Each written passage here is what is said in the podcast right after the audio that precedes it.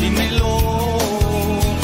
Y a la Madre Teresa, dime quién la anima, dímelo. Tanta gente buena haciendo cosas bellas, no, eso no es coincidencia. Esto más bien prueba que el Espíritu de Dios sigue aquí. Aleluya,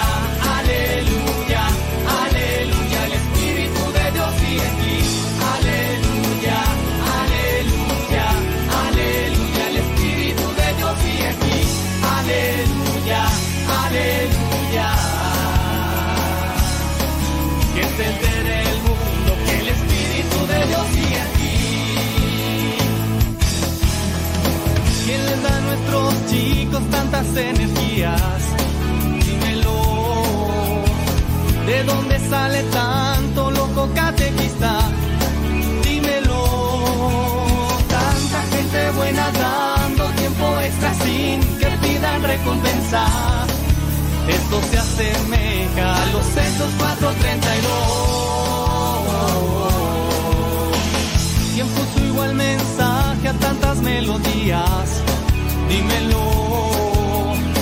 Si incluso los autores ni se conocían. Dímelo. Tanta gente buena, fina, notas bellas animando a nuestra iglesia. Va a quedar con aceba, el Espíritu de Dios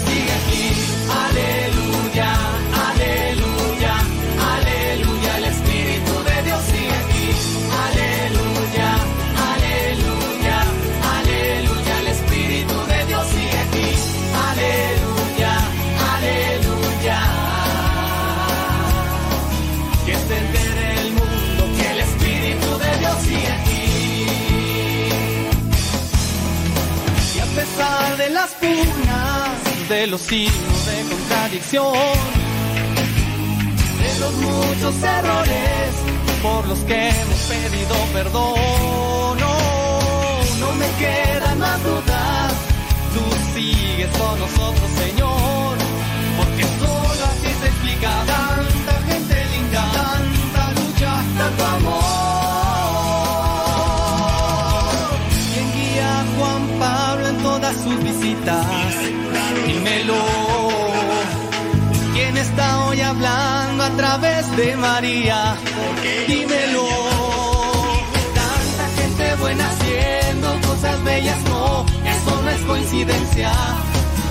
Eso más bien prueba que el Espíritu de Dios sigue aquí. Aleluya,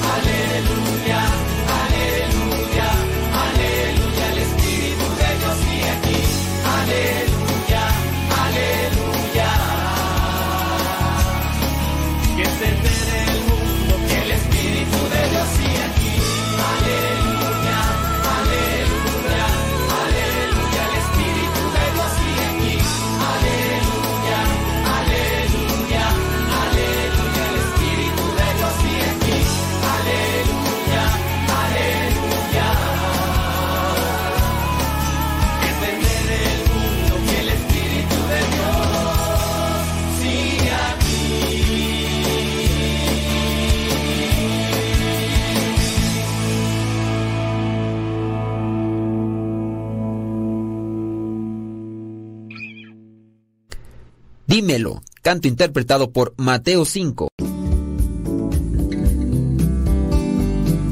Buenos días. Iniciamos nuestra jornada poniéndonos en manos de nuestro Creador. Pedimos su gracia para enfrentar como hijos suyos cada reto que la vida nos presente, acompañados de María, la dulce Madre que nos invita a proclamar las grandezas del Señor. Camina con nosotros en radiocepa.com, emisora católica de los misioneros servidores de la palabra.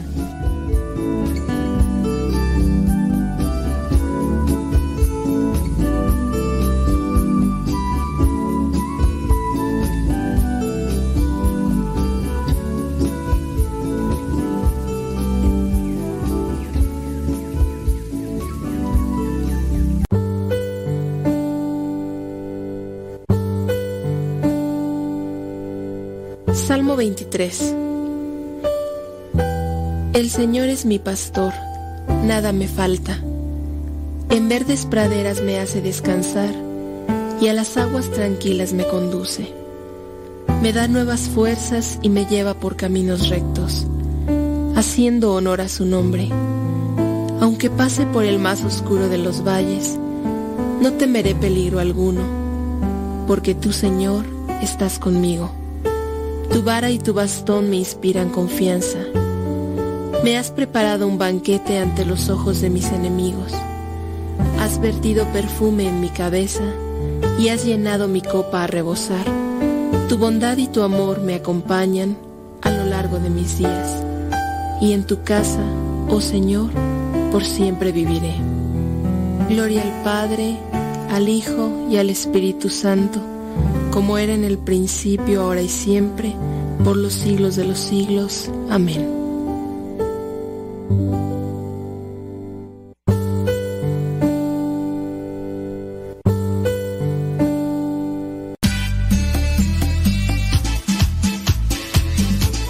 Buzón de voz de Radio Cepa al número de California, área 323 2 47 7104. Habla y deja tu mensaje. Di tu nombre donde nos escuchas y tu mensaje. Recuerda el número es de California, área 323 247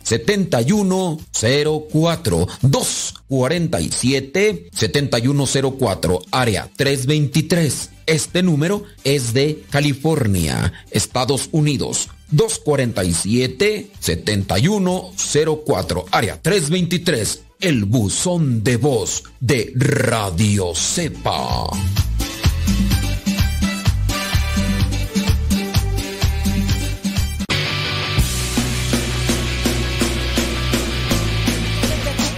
No puedo parar. Lo que me das en ningún lado lo puedo hallar.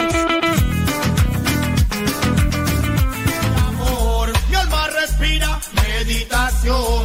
Cada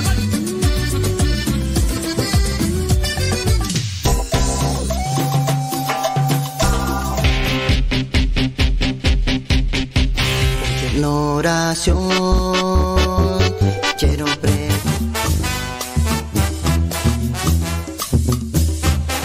Más géneros en música católica, aquí en radiocepa.com, la estación por internet de los misioneros servidores de la palabra.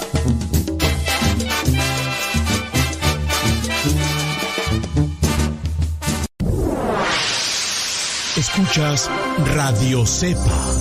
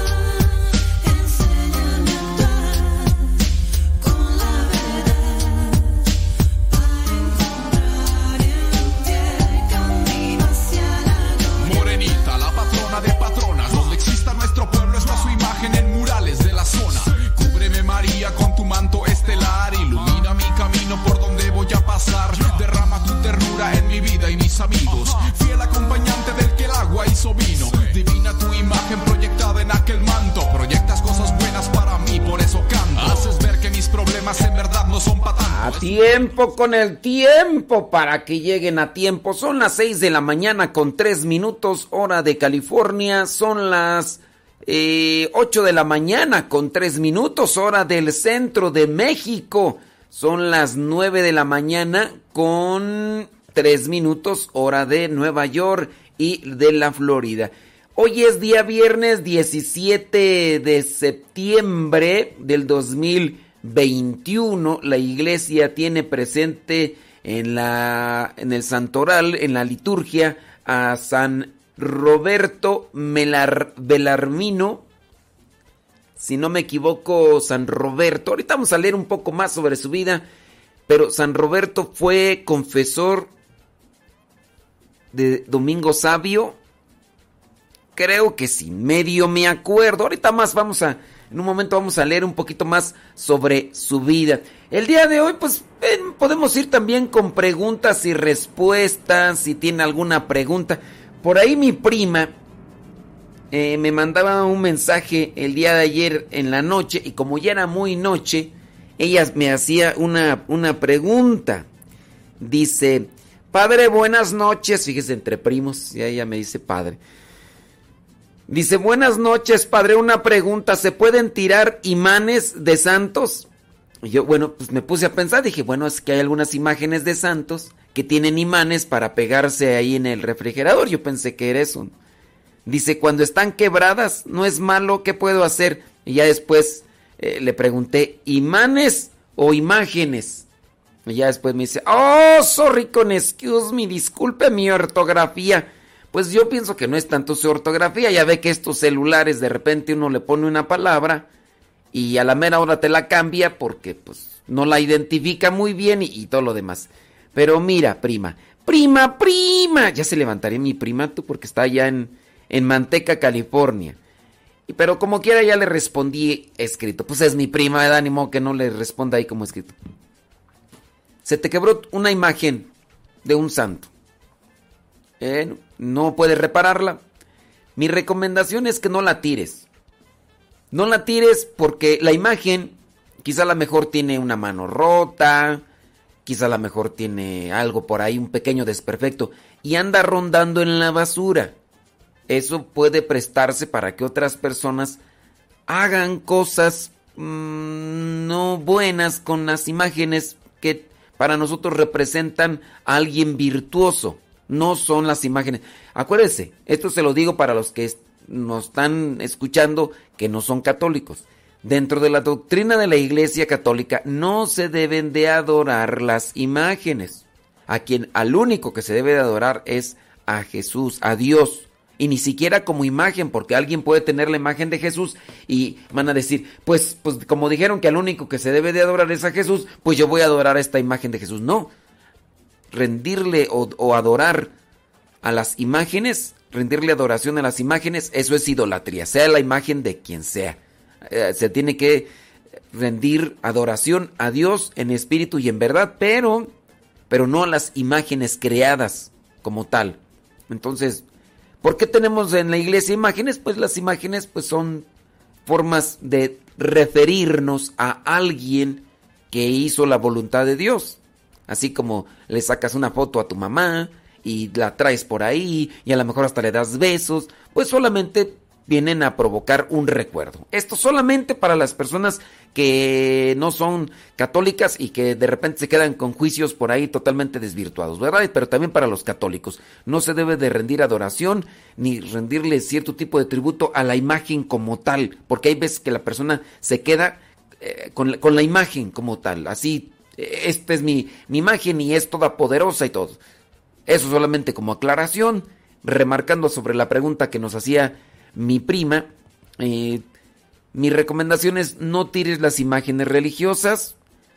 Ahora, yo te recomendaría, en su caso, si tú tienes una imagen religiosa, ¿no? Una imagen de un santo y está una imagen de Jesús. Muy bien. Este se tuvo por ahí un desperfecto, se quebró, no sé, algo. Y tú dices, pues ya no la puedo tener, ya, ya no hay forma de repararla. Muy bien. Yo te diría, destruye esa imagen. Aquí vendría el complejo o aquí vendría mm, el escrúpulo. Ay, es que si destruyo la imagen voy a estar destruyendo a Jesús, voy a estar destruyendo a Dios. Remarcamos el punto. Las imágenes como tal son referentes, son referencias. Así como también puede doler que de repente, bueno, pues yo tengo aquí varias imágenes, eh, podría ser, no las tengo, ¿verdad? Pero las tengo, que si las tuviera, por ejemplo, imágenes de los hijos, de la familia, pues hay veces así, este, va como que doler, pero mm, ya no puedo tener esta imagen aquí, se manchó, se le cayó esta imagen con, café, ni modo de tenerla ahí, pues voy a, a lo mejor en el caso, la imagen de los hijos o, o de la mamá o del papá, pues la voy a destruir, ¿no? Para que no ande rondando y no vayan a hacer pintarrajeadas o ponerle cosas. Pues también igual en el caso de las imágenes religiosas. como sabemos muy bien que la imagen no, no es como tal una divinidad ni nada, pues uno la voy a destruir, no la voy a utilizar. En su caso, si es que se va a tirar a la basura. O en su caso, entiérrela ahí en el jardín, si es que tiene jardín. Muchas personas no tienen jardín, póngala en una maceta, no va a traer toda la maceta por allá. Bueno, en su caso, si es una cosa de papel, una imagen de papel, eh, quémela si es que se puede quemar, si no se puede quemar, le digo, destruyala bien y ya se pone en la basura para que no ande rondando de aquí para allá, porque pues a veces eh, se andan las imágenes, ya sea en imagen o sea una escultura o algo, y andan rondando ahí en la basura. Y pues hay personas que pueden darle ese uso negativo o, o hasta burlarse o cosas esas, pues ahí. Así que, prima, prima, Ahí te lo dejo para que tú lo tomes en cuenta. Saludos, dice Dora de Ávila desde Anderson, California. Eh, saludos, dice Lupita Castro desde Austin, Texas. Muchas gracias a los que nos están ahí escuchando. Saludos a Leti Núñez desde Brooklyn, New York. Bueno, criaturas, pues ahí si quieren mandar sus preguntitas y a ver qué hacemos de respuesta. Acá Odalis así está como con su cara de... Mm, como que no me convences, así como con su cara de duda. Dice, saludos desde Concord, California. Ándele pues, dice, dice Rigo Arrasate. Saludos pues, hombre. Dice, déjame ver por acá en los otros mensajes. Saludos, dice que la pase muy bien. Eh, dice, ok, muy bien. Bueno, pues ahorita nos vamos a ir con el santoral y otras cosas más. Oiga, solamente con, con relación a lo del el Evangelio. El Evangelio no le ha puesto la atención en este punto de reflexión. El día de hoy aparece Jesús que anda de pueblo en pueblo anunciando el reino de Dios. Eh, lo acompañan los discípulos y lo acompañan también las mujeres. Y reflexioné sobre este punto. Qué bien es acompañarse de una buena compañía. El camino se hace corto y si en su caso me caigo, tengo alguien quien me levante. Acompáñate todos los días de la compañía de Dios, que es nuestro mejor compañero. Pero si tienes una compañía humana, que esa compañía humana esté también con el corazón sintonizado con Dios para que te ayude.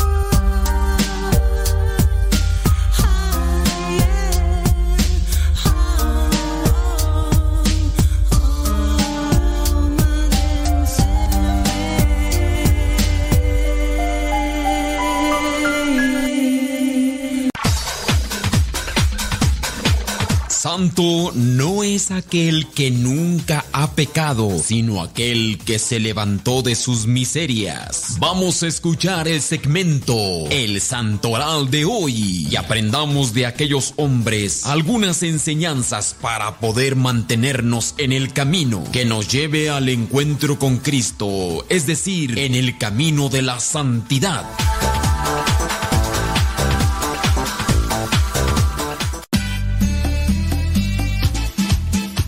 Son 18 minutos después de la hora. No, iba a decir 17 porque es día 17, pero ya no me alcanzo. Son 18 después de la hora. Déjame ver. Acá dicen saludos. Este. mm, tran, tran, tran, tran, tran, tran, tran. Dice muy bien, saludos, bla bla bla bla bla. bla. Sobre. ¿Qué dice que tú por acá? Desde saludos la comunidad. eh, Una pregunta: ¿Cómo vio el discurso de, del presidente? Eh, yo, no, yo no veo esas cosas. es que me preguntan del discurso de un presidente. Yo, la verdad, no. Yo no me fijo en, Yo mejor me fijo en la palabra de Dios. Para mí, todos los, todos los políticos. Para mí, casi todos los pel- eh, políticos son una bola de tranzas, manipuladores. Y los que llegan arriba son los más controladores y los más nefastos y los más corruptos. Ay, tómala, papá, del país que sean. En la política, en la política, para mí casi todos los políticos y más los que están arriba son los más corruptos, los más nefastos, los más mentirosos, los más... Em, y ya, ahí va para la persona que me preguntaba sobre política. Y si te gusta a ti la política y tú piensas que yo estoy mal, pues muéstrame, muéstrame uno que sea realmente justo, honesto, sincero, eh, congruente y que eh, ayude, pero de los que están arriba, porque si me vas a presentar, conozco por ahí al, al, misionero presidente municipal, eh, por ahí conozco un presidente municipal que, que fue misionero y que ahorita está con otro partido, de, pero es presidente municipal de un rancho. Y en, ya fue presidente municipal anteriormente con otro partido e hizo cosas muy buenas, pero es presidente municipal de un rancho. No lo van a dejar subir más porque trae ideas y, y si quiere... Eh, ayer miraba yo, ayer leía una reflexión que, que la hizo el secretario particular del Papa Emérito Benedicto XVI, eh, Monseñor George, George, no me acuerdo cómo se es su, apellido. Este es Monseñor George, el secretario particular del Papa Emérito, el Papa, dice que la política es un campo minado para todo cristiano. La política es un campo minado para todo cristiano. Entonces, el que, el que entendió, entendió. El que no entendió, pues ni modo. Eso ahí para la persona que me preguntó sobre política, que cómo miré el discurso de, de ciertos presidentes, pues para mí, para mí esa es mi opinión. Y a lo mejor igual me van a dejar de escuchar gente fanática, porque así pasa. Este, hay, gente que, que ama más a sus políticos que a Dios.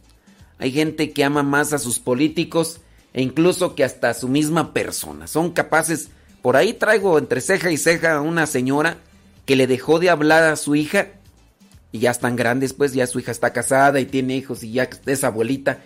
E, esta señora dejó de hablarle a su hija solamente porque su hija no está en la misma línea de apoyo a un político en específico o a un partido.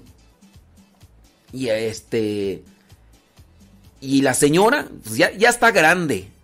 Ya está grande, pero mientras más grande esta señora, más mula, por todo lo que me han platicado.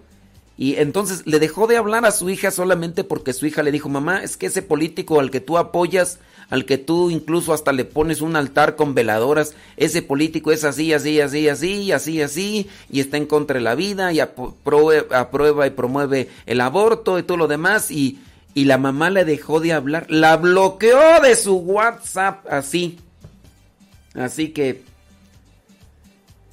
Así que ahí le va para las personas que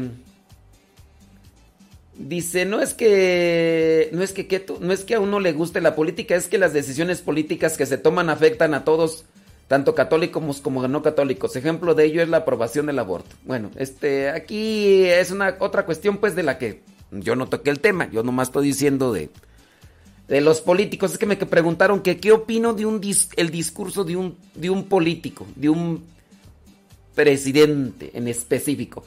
Pues para mí esa es la opinión. Bueno, yo no, sé por qué quieren que les dé opinión de, de, los discursos políticos. O sea, ¿cuál es la, la intención o qué? ¿O quieren que yo apoye a su, a su político favorito o qué? No sé, a mí se me hace que... Mm, bueno, en fin, vámonos mejor con cosas buenas y que y personas que sí nos dan ejemplo y que nos presentan las virtudes, no esos políticos marrulleros, chachalaqueros y corruptos que les digo, todos los que están en la cima, todos los que están ocupando cargos, todos los que están ocupando cargos grandes, sin duda son de lo más nefasto, de lo más eh, de la más eh, podredumbre que existe y demás. O sea, son y, eh, si ustedes dicen que no, mm, pues han de andar correteando un hueso como esos artistillas, esos artistillas que anduvieron por ahí promoviéndole y lambiéndole las botas y ya les dieron su hueso. Entonces, pues ya, como tienen un hueso, ya, por eso ustedes también van a andar ahí lambiéndole las botas a los políticos que están ahí grandes para que les den un hueso, les den una despensa o quién sabe qué les andarán buscando por ahí. Mejor vámonos con gente que sí nos ha dado ejemplo y a quien debemos de seguir en el cuestión de, de la imitación de, de, de, de las virtudes. No que ustedes les andan ahí algunos lamiendo las botas a los políticos, que quién sabe qué. Gente demagoga y demás. Bueno, mejor no te calientes, Colorado, porque no se acaba el asunto. El día de hoy la iglesia tiene presente a San Roberto Belarmino. A San Roberto Belarmino, obispo y doctor de la iglesia. Ahorita vamos a hablar un poquito de él. Murió en el año 1621. La iglesia también tiene presente a San Sátiro. San Sátiro dice cuyas insignes méritos relata su, a su, su hermano San Ambrosio cuando aún no estaba iniciado en los misterios cristianos. San Sátiro sufrió naufragio sin temor a la muerte, pero salvado de las aguas, entró en la iglesia de Dios. Murió en el año 377. Así que tenemos que hacer una pequeñita pausa. Vamos a seguir después de la pausa porque ahí me hicieron que se calentara la sangre con lo de la política, pero mejor ahorita regresando eh, sigo comentando lo de Santo de todo digno es mi Dios. De toda proclamación. Anunciaré al mundo su justicia, proclamaré ante todo su amor, porque digno, digno es mi Dios. De toda Usted nos ha dicho que no generalicemos. Yo no dije todos, dije casi todos. O, yo dije todos. Si dije todos, discúlpenme, ternuritas. Pero dije casi todos los que están arriba han llegado por la corrupción. Porque la política es una porquería. A menos de que ustedes ya hayan llegado a mero arriba y me digan, no es cierto, padre, usted se equivoca. Tengo yo muchos conocidos, muchos conocidos que están en la política me platican toda la porquería que existe. Aquí a cada rato llegan policías federales y algunos soldados y me han platicado toda la porquería en la que están.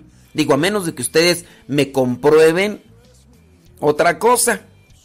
Pero si yo les digo, en este caso, esa situación es porque me han caído tantos comentarios, nomás porque no puedo decir nombres, pero en relación a eso, o a menos de que ustedes se sientan ofendidos y ustedes sean políticos, digan, ay, no es cierto, yo soy el presidente de la República de acá de Chiquitimitío y, y no soy así. Bueno, pues...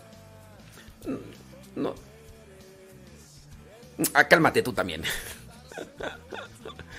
Sí. Ay, ni sabes, ni esos políticos ni, ni saben que existes. Así que no me digan que estoy generalizando. Yo dije casi todos los políticos son unos corruptos. Ah, no me digan que ya, ya se ya se mezclaron ahí con ese tipo de gente y ahora van a, van a defender más a los políticos, esos que ni te conocen ni le importas, es más, ni saben que existes. Y ahora ya los andan defendiendo. Uy, perdóneme. Uy, le importas. Mm, pura... No sé quién me preguntó por la política, pero... Ya me hicieron enchilar, hijos de la... Puro habanero. Ciertamente hay que tener cuidado porque los políticos andan manejando las... los políticos no van a ponerle atención a la gente. Ellos van a probar lo que quieren. ¿eh? Ciertamente, si la gente se manifiesta, van a ser cautelosos, pero ellos no van a votar conforme a las necesidades de la sociedad. Van a buscar acomodar las cosas conforme las necesidades de los intereses económicos y de gente que está más arriba. Lamentablemente, o sea, ay, si les dijera. Me invitan a ti para experimentarte, sentirte y abrazarte con el silencio suave del anochecer. Siente la armonía en nosotros, el cielo y la tierra. Pues todo lo hizo pensando en nosotros con todo su amor. Siente la gracia que hay en tus manos y elévalas. Quiere entrar y cenar con nosotros el más grande amor. Danzo para ti, lleno de alegría. Danzo para ti, de noche y de día. Danzo para ti, me das el agua de la vida. Danzo para ti, quiero enamorarme de tu amor.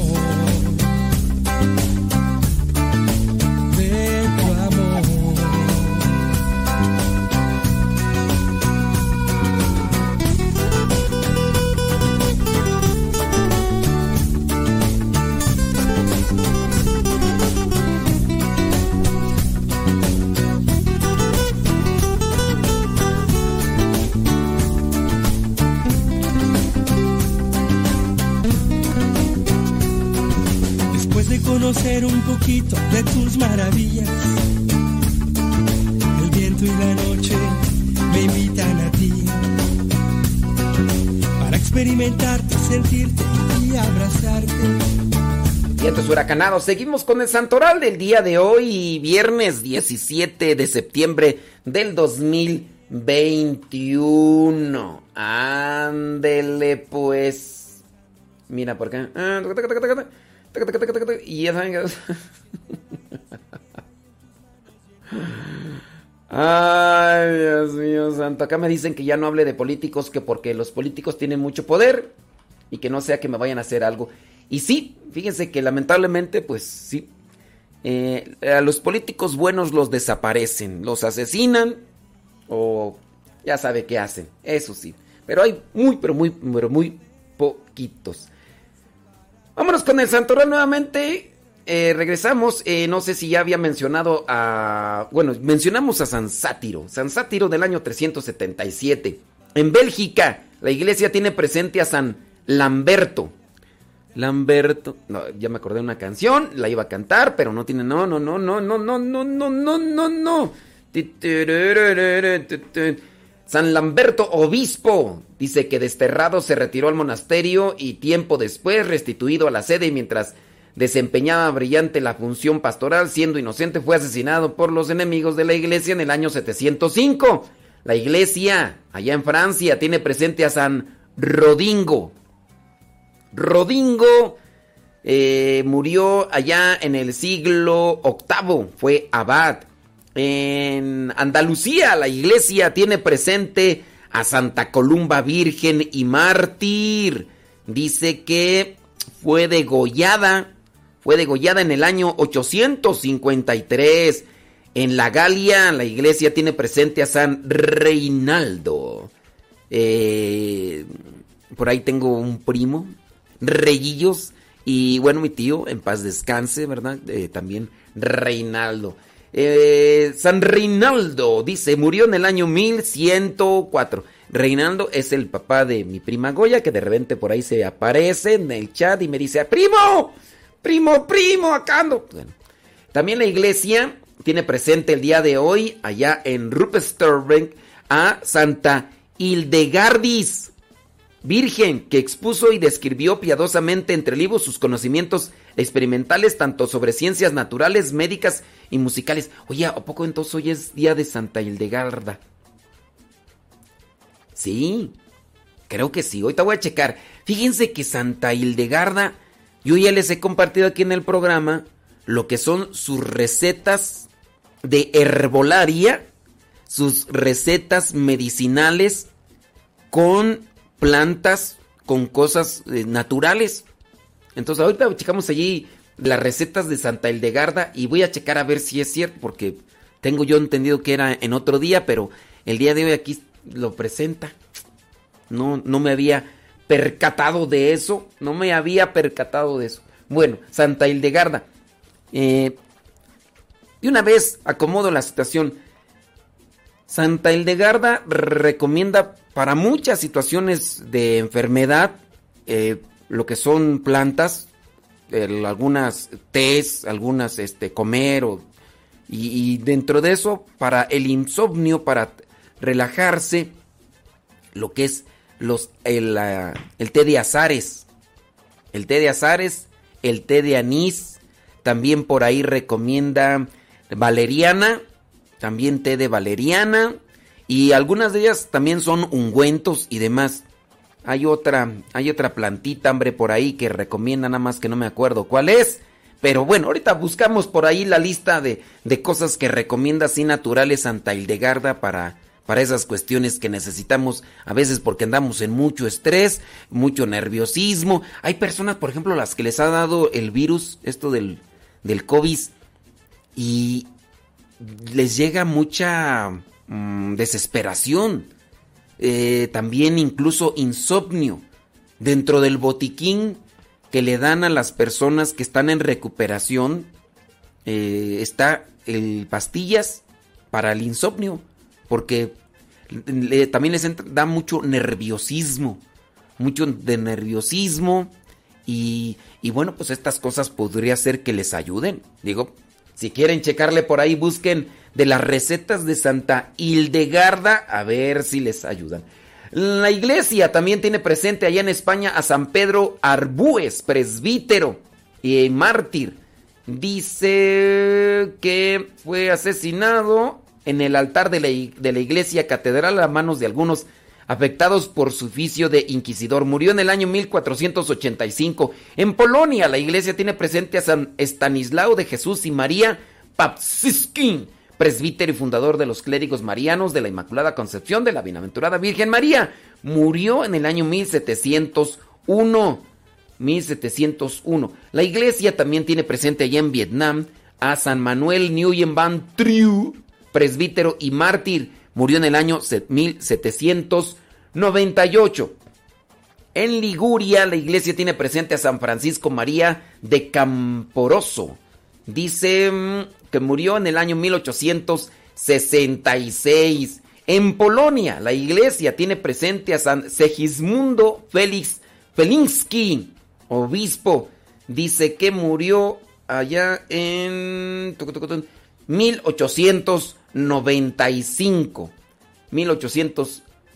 95. Bueno, pues hasta ahí el santoral del día de hoy que nos presenta la iglesia. Si usted quiere incluso conocer alguna de las vidas de estos santos, porque usted lleva alguno de estos nombres, yo le invito para que busque el martirologio.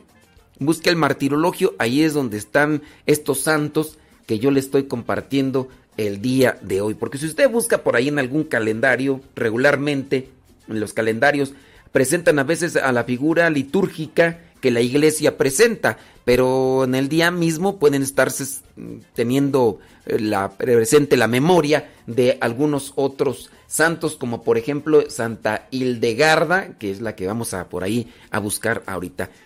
Oiga, nada más una cuestión, yo otras veces ya se los he mencionado. Si bien nosotros a veces queremos acoplar un vocabulario conforme a un gusto personal, creo que también nosotros debemos de, cuidar estos aspectos eh, que van en relación a la, a la liturgia o que van en relación a una espiritualidad cristiana. Eh, por ahí me estaban platicando pues que, si era correcto decir diosidencia. Gramaticalmente no existe la palabra. Gramaticalmente no existe la palabra. Hay laicos e incluso sacerdotes que regañan a sus fieles porque si por ejemplo alguien dice, no, pues mira, por pura coincidencia, y entonces me dicen de algunos sacerdotes que les han regañado, no digas coincidencia, di diosidencia. ¿Por qué tienes que decir coincidencia? Coincidencia no existe, diosidencia sí. La palabra coincidencia en la gramática sí existe. Lo que no existe es diosidencia. Ahora, que si ustedes quieren decir la intervención de Dios en esa situación, ya existe una palabra, providencia. La providencia de Dios. Dios intervino. Dios es providente. Esa palabra sí existe.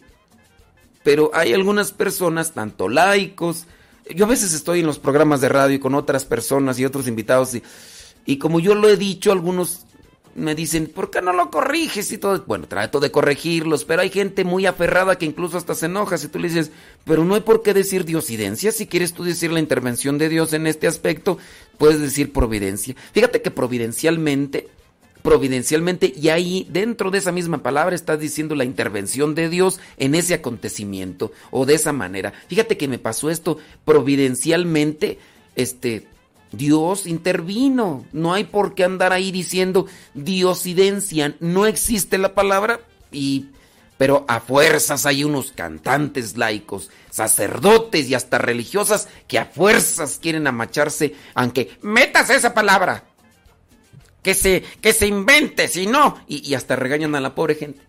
Yo digo, como aquel, pero qué necesidad, dijo Juanga, pero qué necesidad, para qué tanto problema. Pues si fue Juanga, tú fue el buque, ya ni me acuerdo, muy bien.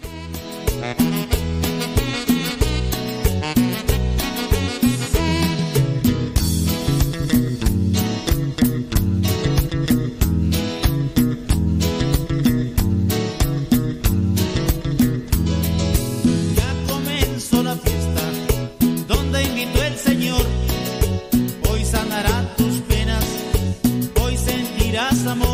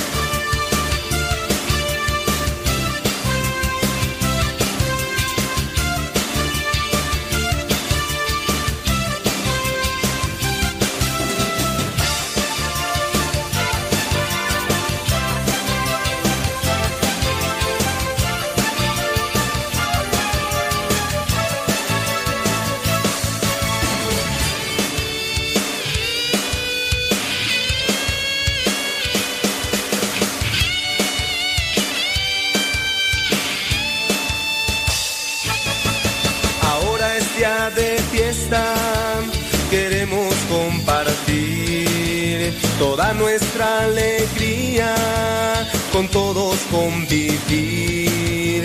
El Padre ha demostrado cómo se debe amar. A un hijo ha perdonado, acaba de volver. Yo doy testimonio, pues siervo suyo soy. También yo soy su hijo, así lo quiso él.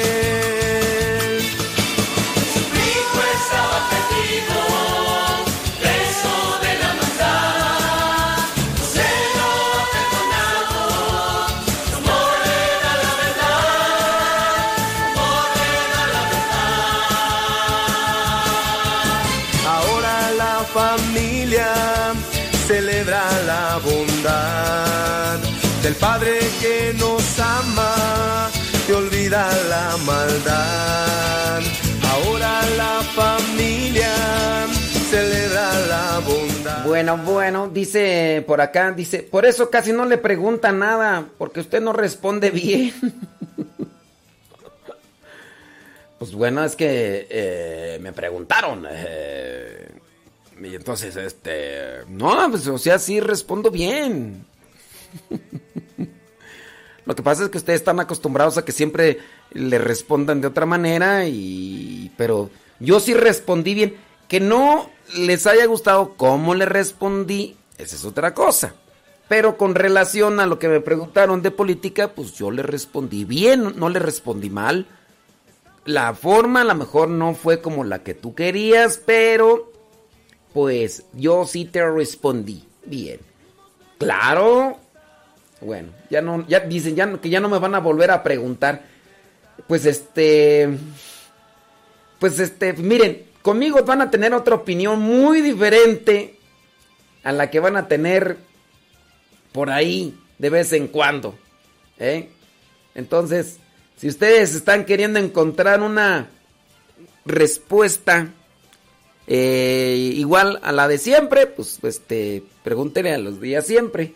Pero si usted quiere tener una respuesta diferente a la otra, pues ya. Oiga, por cierto, estábamos viendo lo de Santa Hildegarda y ya me puse a investigar ahí. Me puse a investigar. Me puse a buscar.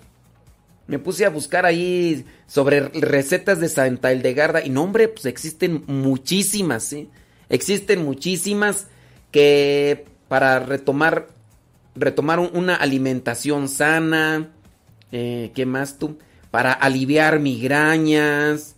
mm, ¿Qué más tú? Eh, desodorante natural de Santa Hildegarda. Cuatro recetas de desayuno sano según Santa Hildegarda. Eh, manzanas asadas para el ayuno de Santa Hildegarda. Este, el cereal más apreciado por Santa Hildegarda, galletas de alegría que aconsejaba Santa Hildegarda, salsa de espagueti sin carne, receta de Santa Hildegarda. Mm, para mejorar nuestro sistema inmunológico, también por ahí receta de Santa Hildegarda. Algunas especies que disfrutan, no, que brindan alegría de Santa Hildegarda. Y bueno, por ahí hay un montón de, de, de remedios.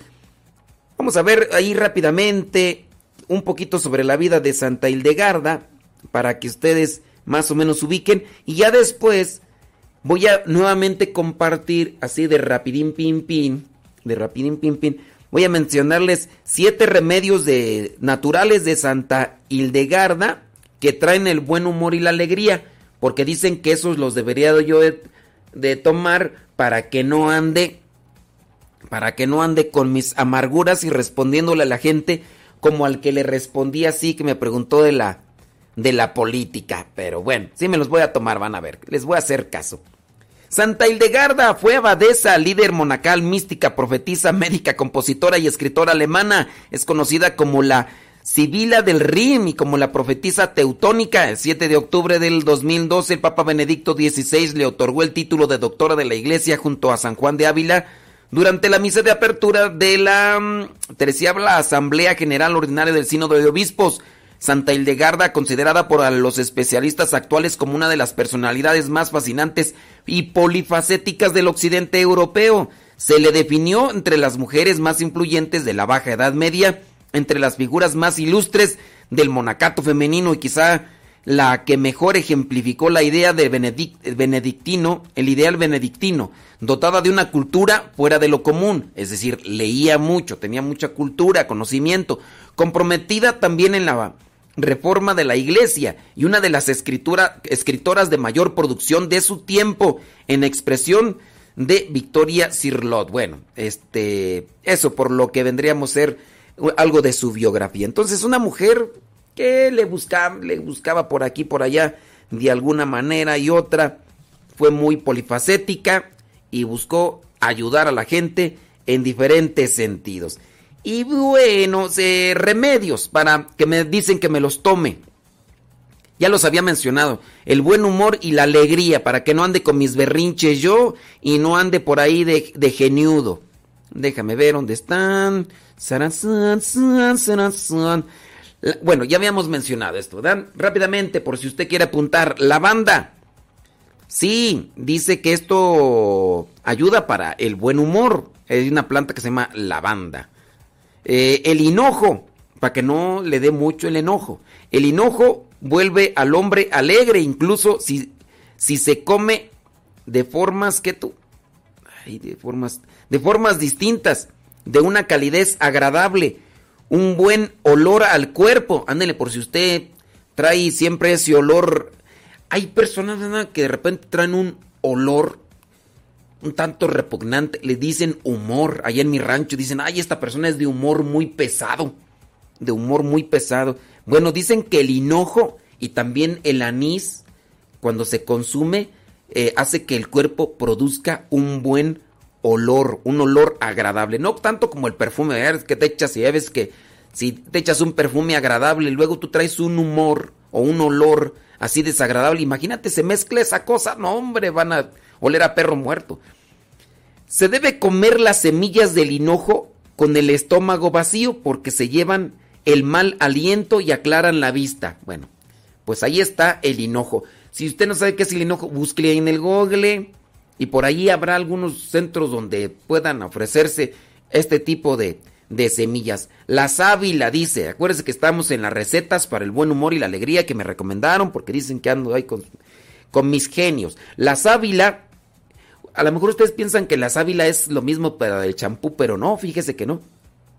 La sábila es útil contra los estados de ánimo perjudiciales porque esta planta es seca. Al comerla cruda o cocida es buena para aquellos que están atormentados por malos estados de ánimo especialmente para el padre modesto que siempre anda con sus genios. Porque esta, la sábila, los elimina. Fíjese que la sábila, a lo mejor usted piensa que es como ese, ese maguey, porque es muy común el champú de sábila, ¿no? Pero esa sábila es con V y esta es con B de burro. Si no, búsquele por ahí, póngale ahí con B de burro, no con la otra, con la otra B, la otra V. Dice, por eso toma hojas de sábila, pulverízalas y come el polvo sobre un pan como si fuera orégano. Esta sábila disminuye en ti la sobreabundancia de estos estados de ánimo. Puede así como que relajarte, pero no, no te intoxica, ¿verdad? Porque hay otras plantas, ¿verdad? Que puede ser que te las estés acá ingiriendo y de repente empiezas a ver elefantes rosas y dices, amor y paz. Hay algunos que dicen, les da mucha hambre, hay algunos que dicen que se ponen risi, risi, dicen allá en mi rancho. Pero esos son otro tipo de plantas que por ahí en algunos lugares ya las legalizaron y demás. Pero no, de esas plantas nomás no. Eh, Santa Hildegarda, Hildegarda recomienda otra planta, la ruda. La ruda es amarga, ¿no? La ruda dice, planta de ruda en el vino disminuye. Ah, no, pues es que aquí viene con vino. Dice, el calor o el frío de la melancolía, por lo que el hombre melancólico se sentirá mejor cuando coma esta hierba después de consumir otros alimentos. Bueno, que aquí la ruda, pero la ruda es amarga, ¿verdad? Ay Dios. Bueno, los garbancitos.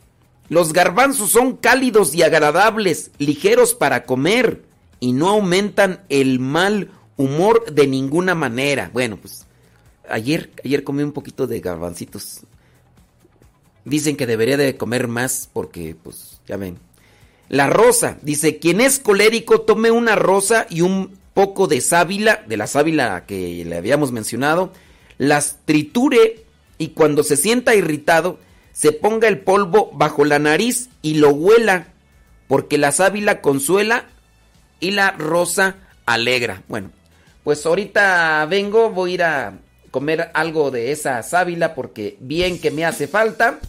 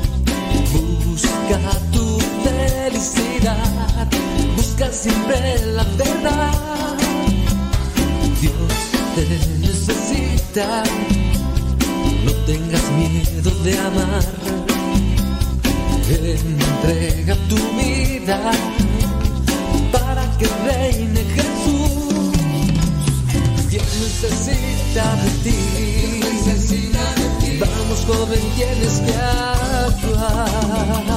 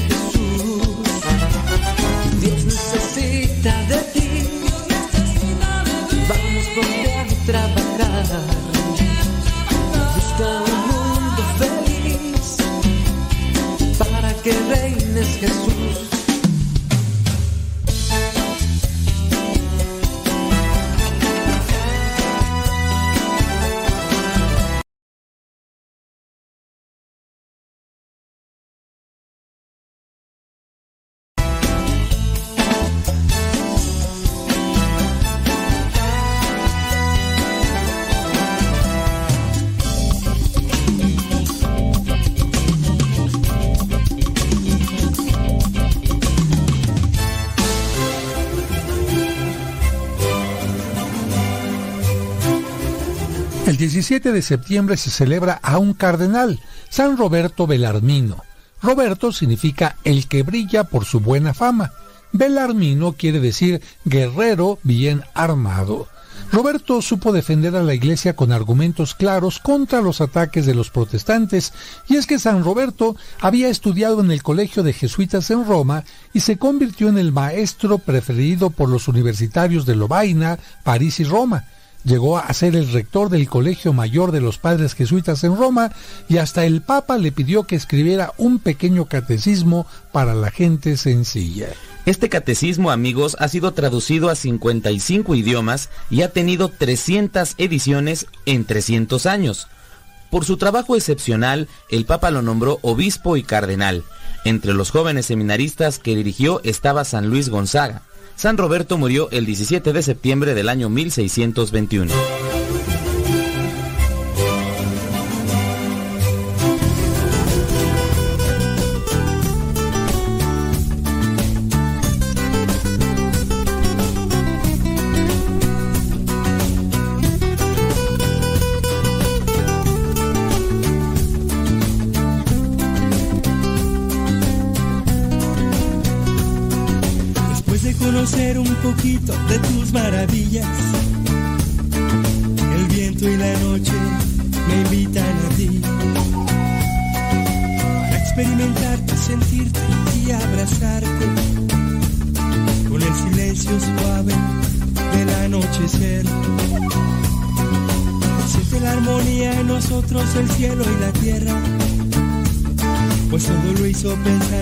Nosotros con todo su amor.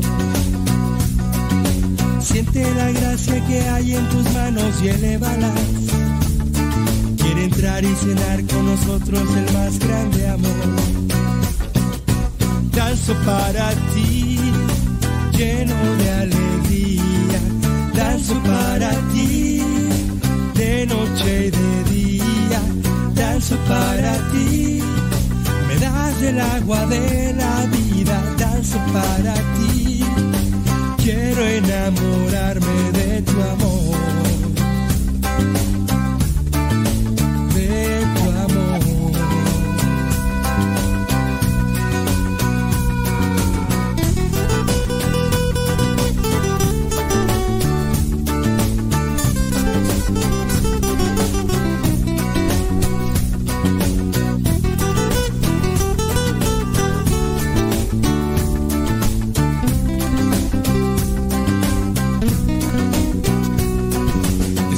Conocer un poquito de tus maravillas,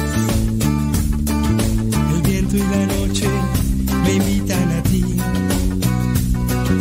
Para experimentarte, sentirte y abrazarte con el silencio suave del anochecer.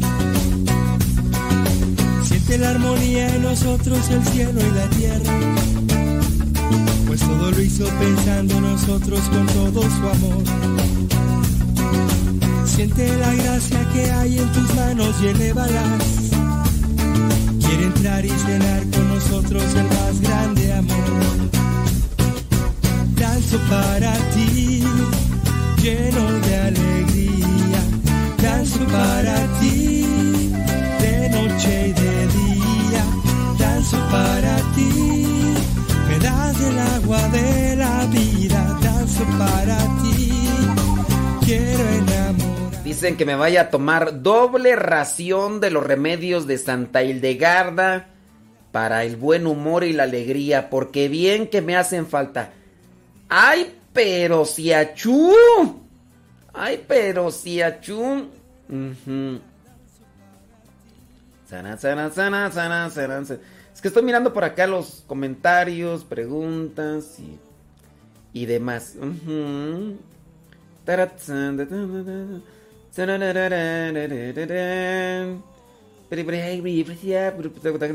Muy bien. Ándele pues. Sí, sí, sí, sí, sí. Ándele pues, bueno, pues.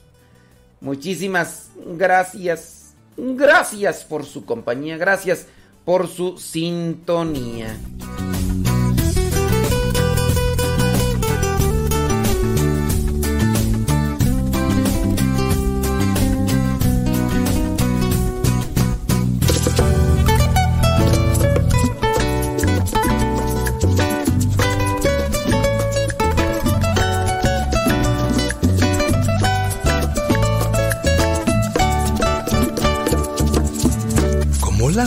Que se mecen en el mar. Como las aves vuelan libres sin parar. Así quisiera yo cantarte una canción. Como no soy tu primo, no me contestas. Uy, perdóneme usted. Te asomas por acá cada seis meses si quieres que en el instante que te asomas te responda. O sea, hello. Iba a decir tu nombre, Giovanni, pero no voy a decir tu nombre. Y cantaré con mi guitarra al Señor yo serviré.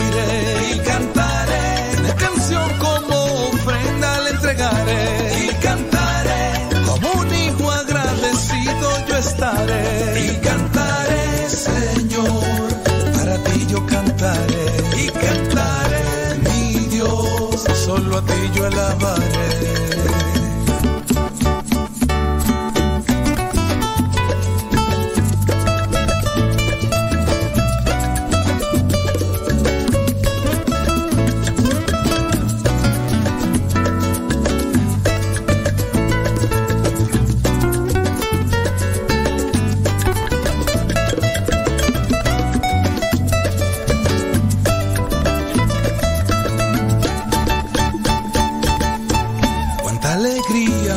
Ha regalado el Señor. Soy hombre nuevo, camino a la salvación. Le pido a Dios que me derrame su bendición. En todo momento sienta yo su protección. Ven tú mi hermano y entona esta canción que eleva el alma y te lleva a la oración. Alza tus manos y dale la gloria a Dios. Canta conmigo y dale a Jesús todo tu amor. Y cantaré mi guitarra al Señor yo serviré. Y cantaré una canción como ofrenda le entregaré. Y cantaré como un hijo agradecido yo estaré. Y cantaré mi guitarra al Señor yo serviré.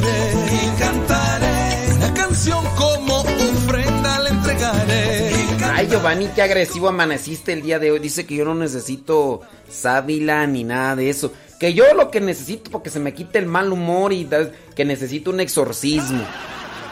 Dice que yo lo que necesito es un exorcismo. Ándele pues. Sí, Señor.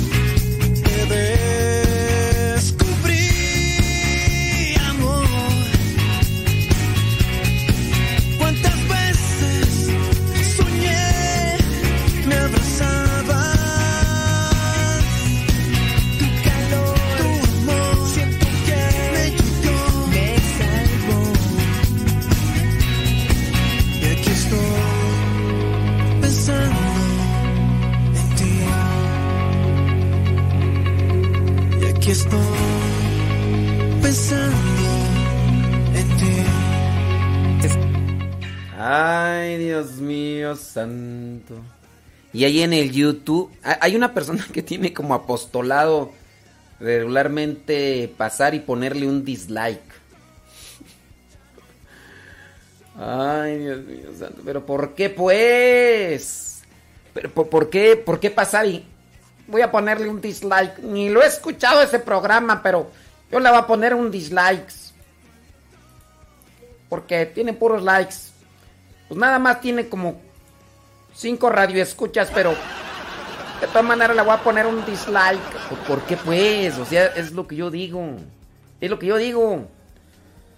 Déjame ver.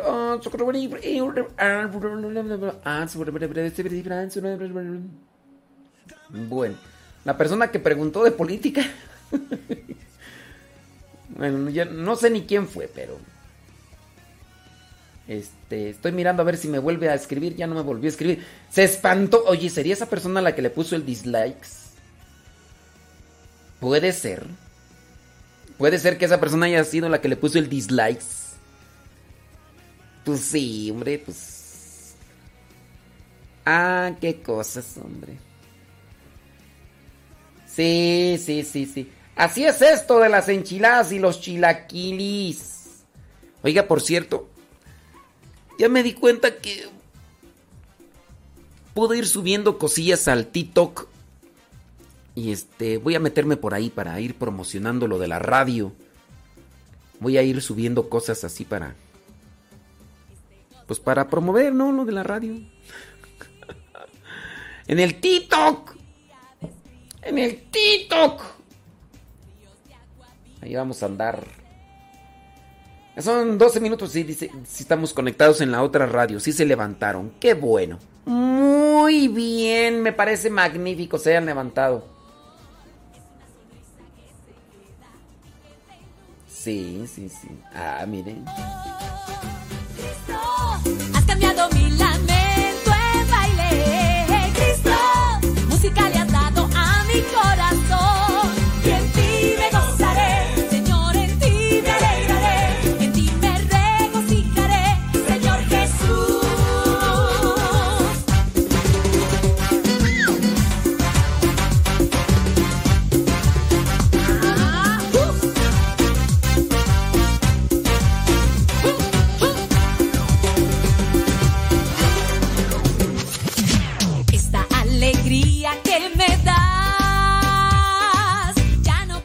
tengo una duda, tú, dice mi prima que no di la bendición en el evangelio del día de hoy.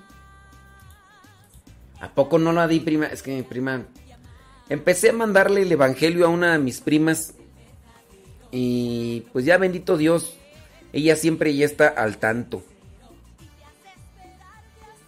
Está ya al tanto y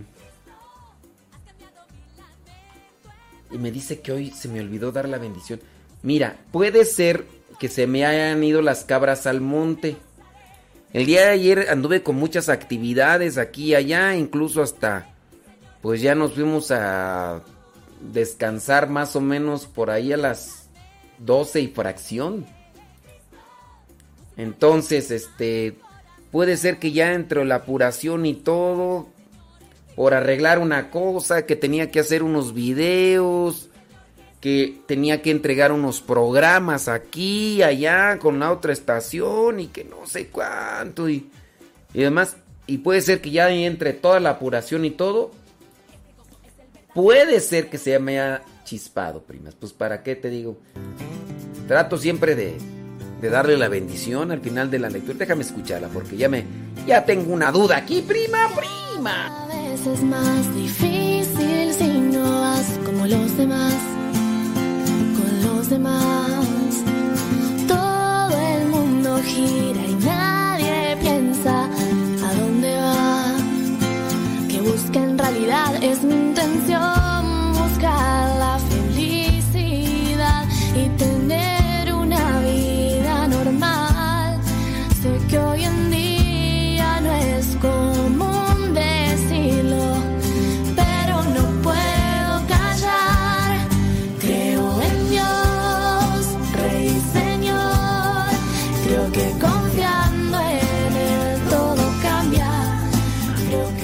ya me puse a escuchar, prima, sí es cierto. Se me olvidó. No lo hice por mala fe, ¿eh? se me olvidó más bien. Bueno, pues se me fue. Ya escuché y sí se me chispó. Ni modo. Ni modo, prima. Prima, prima. Pues ahí ya. Dice... Ándele pues.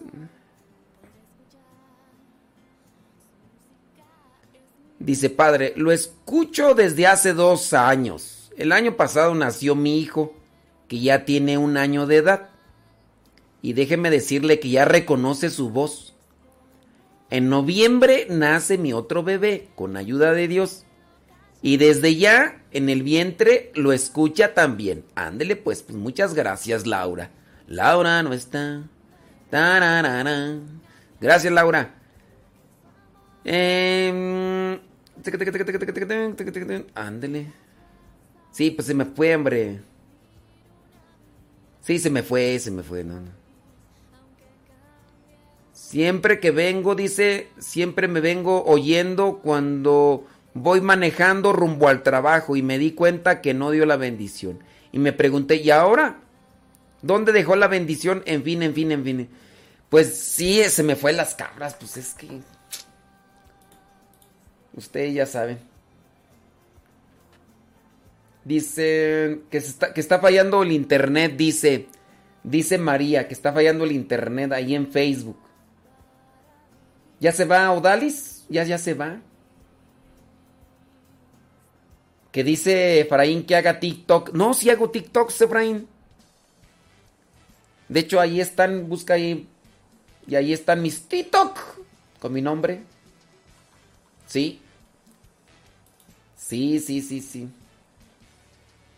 Ándele. No, sí, búscame. Ahí, ahí andamos. este lugar, en medio del pueblo y junto al altar, subiendo y bajando en todas las direcciones. Si la iglesia subió o si el cielo bajó, si sé que está lleno de ángeles de Dios, porque el mismo Dios está aquí.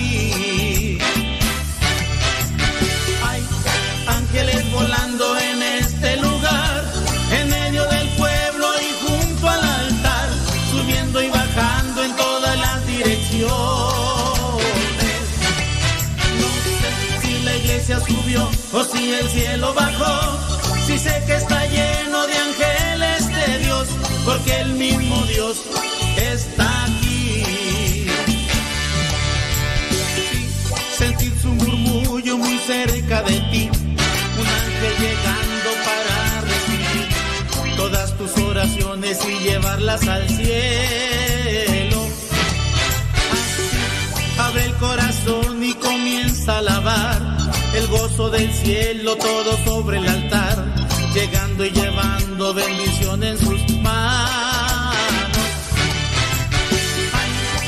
ángeles curando en este lugar, en medio del pueblo y junto al altar, subiendo y bajando en todas las direcciones. No sé si la iglesia subió o si el cielo bajó. Con respecto a las trivias, hay personas que, son muy agudas al escuchar la trivia, incluso me han hecho observaciones que me ayudan. Hubo alguien que me hizo una observación de la trivia que hice de Job. Y por ahí hemos corregido algunas.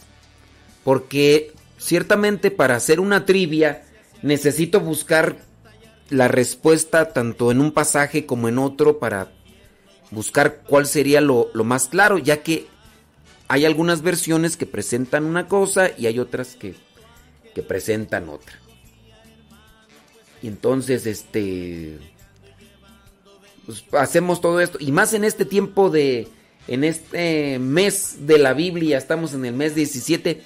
Al inicio, yo tenía intenciones de hacer eh, varias cápsulas.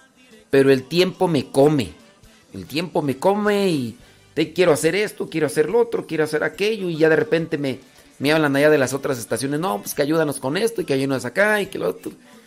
Y Apenas ayer me mandaban un mensaje que quieren que, que, que esté allá con ellos tres horas al día. Y eso dicen así, tres.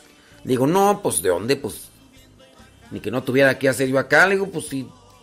A veces ni tiempo para barrer aquí en la oficina está donde tengo. Ay, pues porque no te apuras, eres bien flojo. Oh, pues hombre. Porque el mismo Dios está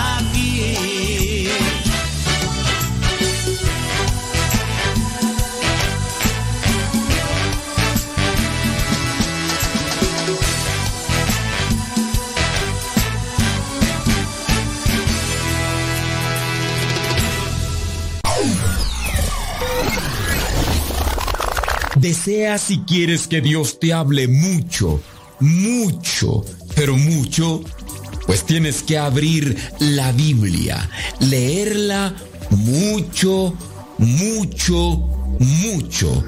Recuerda que no basta leerla, hay que reflexionarla. Septiembre, mes de la Biblia.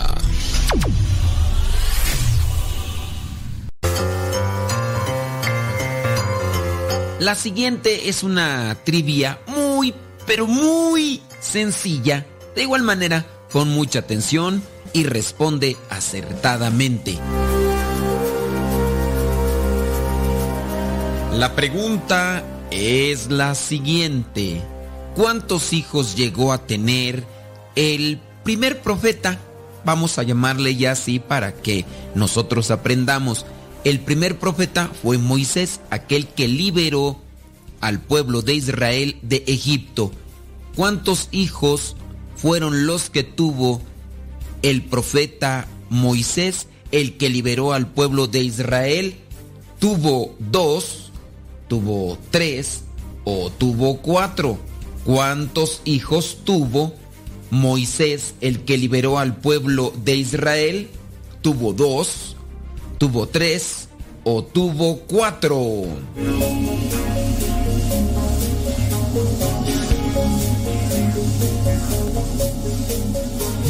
Si tu respuesta fue que tuvo tres hijos, déjame decirte que te equivocaste. Si tu respuesta fue que tuvo cuatro hijos, déjame decirte que también te equivocaste. Si tú respondiste que tuvo dos hijos, Efectivamente, esto puedes comprobarlo en el libro del Éxodo, capítulo 18, versículos 3 al 4. Ahí señala que Moisés tuvo dos hijos. Y también en el primer libro de las crónicas, capítulo 23, versículo 15.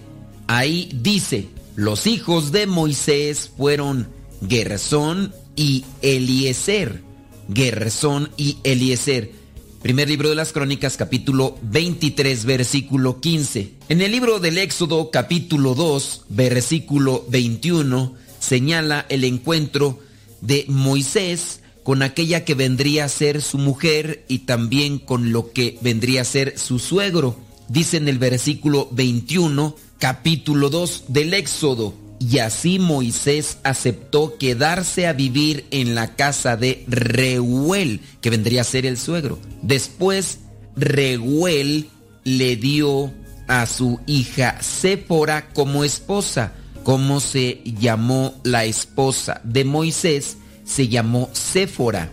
Y ella tuvo un hijo al que Moisés llamó Gersón, porque dijo, soy un extranjero en tierra extraña. Ese fue el primogénito, el primero, Gersón, y el segundo fue Eliezer. Algunos dicen que después murió Séfora y tuvo otra mujer, dicen de origen etíope, pero en realidad la escritura solamente señala que tuvo a esta esposa de forma literal, como lo señala aquí en el capítulo 2 del Éxodo, versículos 21 y 22 y en su caso señala que solamente tuvo estos dos hijos. Saquemos también una pequeña reflexión con respecto a este tema, los hijos.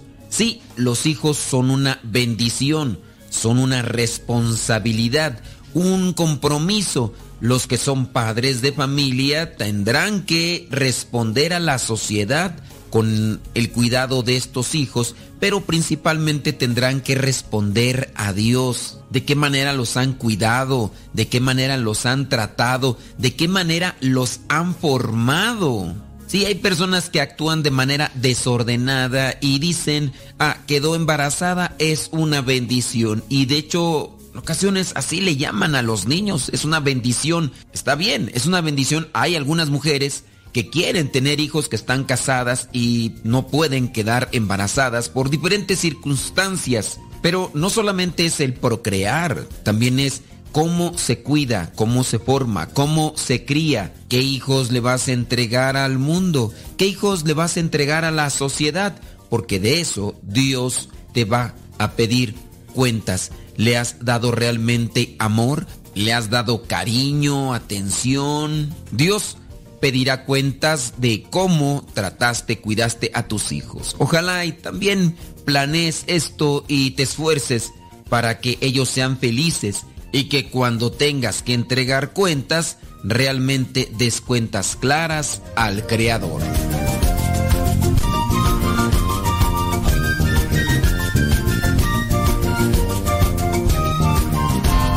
Dios es mi hit, mi número uno. Dios es mi hit, por eso lo amo. Tú estás aquí y todo ha cambiado. También es tu hit, por eso te amo. Me has dado amor, un amor santo. Tú estás aquí, todo has logrado. Tú eres mi amor, amor de hermano.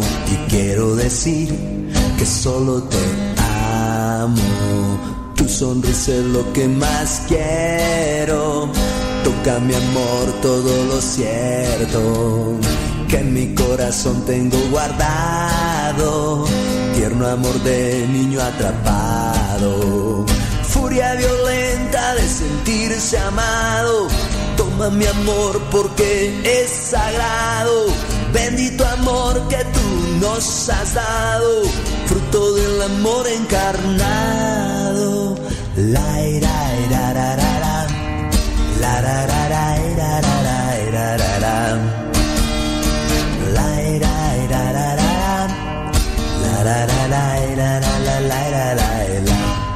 Dios es mi hit, mi número uno.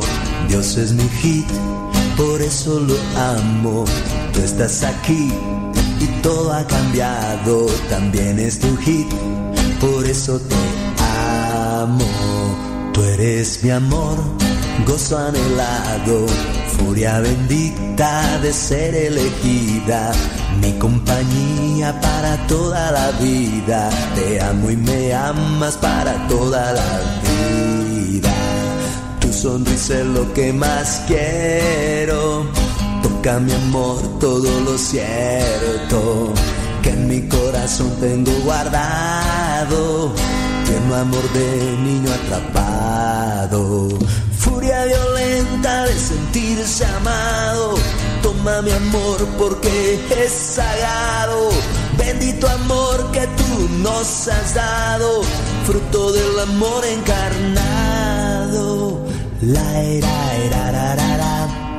La ra. La era, era, ra, ra, ra. La la la la la la la la la. Dios es mi hit, mi número uno. Dios es mi hit, por eso lo amo. Tú estás aquí y todo ha cambiado. También es tu hit, por eso te amo. Tú eres mi amor, gozo anhelado, furia bendita de ser elegida compañía para toda la vida. Te amo y me amas para toda la vida. Tu sonrisa es lo que más quiero. Toca mi amor todo lo cierto. Que en mi corazón tengo guardado. Tierno amor de niño atrapado. Furia violenta de sentirse amado. Toma mi amor porque es sagrado. bendito amor que tú nos has dado, fruto del amor encarnado.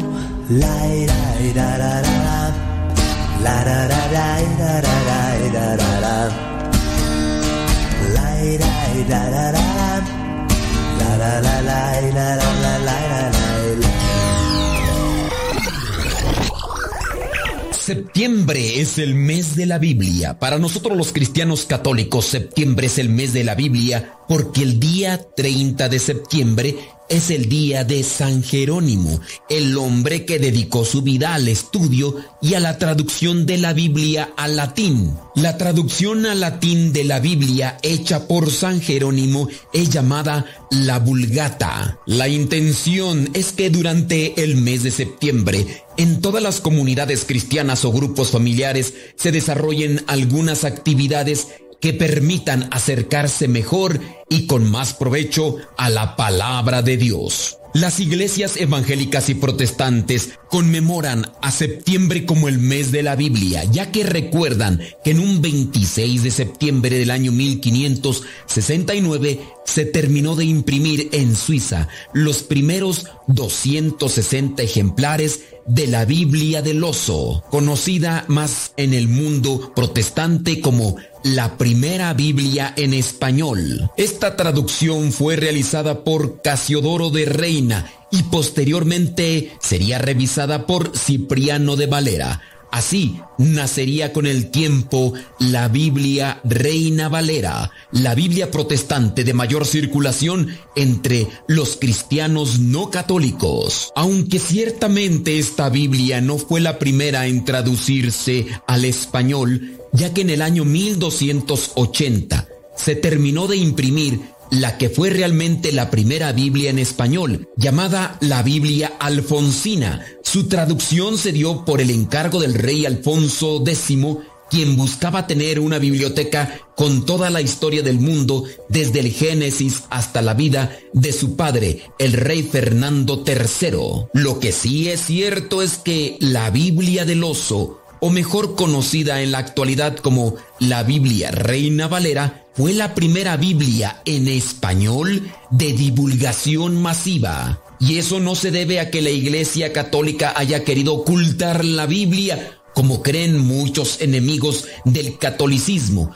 Simplemente fue la distribución más masiva porque, para el tiempo en que fue traducida al español la Biblia del Oso, la imprenta ya era una actualidad. San Jerónimo decía, quien diga que conoce a Jesucristo y no conoce la Sagrada Escritura, está mintiendo. Aprovechemos el mes de septiembre para conocer mejor la palabra de Dios, nutrirnos de ella y ser mejores cristianos cada día.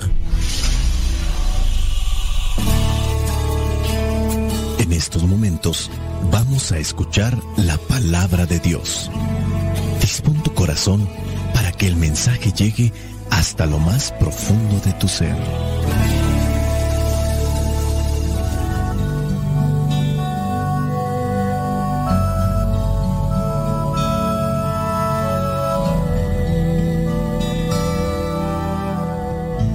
El Evangelio que la iglesia nos presenta para el día de hoy corresponde a Lucas, capítulo 8, versículos del 1 al 3. Dice así, después de esto, Jesús anduvo por muchos pueblos y aldeas anunciando la buena noticia del reino de Dios. Los doce apóstoles lo acompañaban, como también algunas mujeres que él había curado de espíritus malignos y enfermedades. Entre ellas iba María, la llamada Magdalena, de la que habían salido siete demonios. También Juana, esposa de Cusa, el que era administrador de Herodes, y Susana, y muchas otras que los ayudaban con lo que tenían. Palabra de Dios. Te alabamos, Señor. Señor Jesucristo, nuestro divino Salvador. Gracias te damos por tu infinito amor. Te escuchamos en la palabra, te recibimos y adoramos en la Eucaristía, te servimos en los hermanos.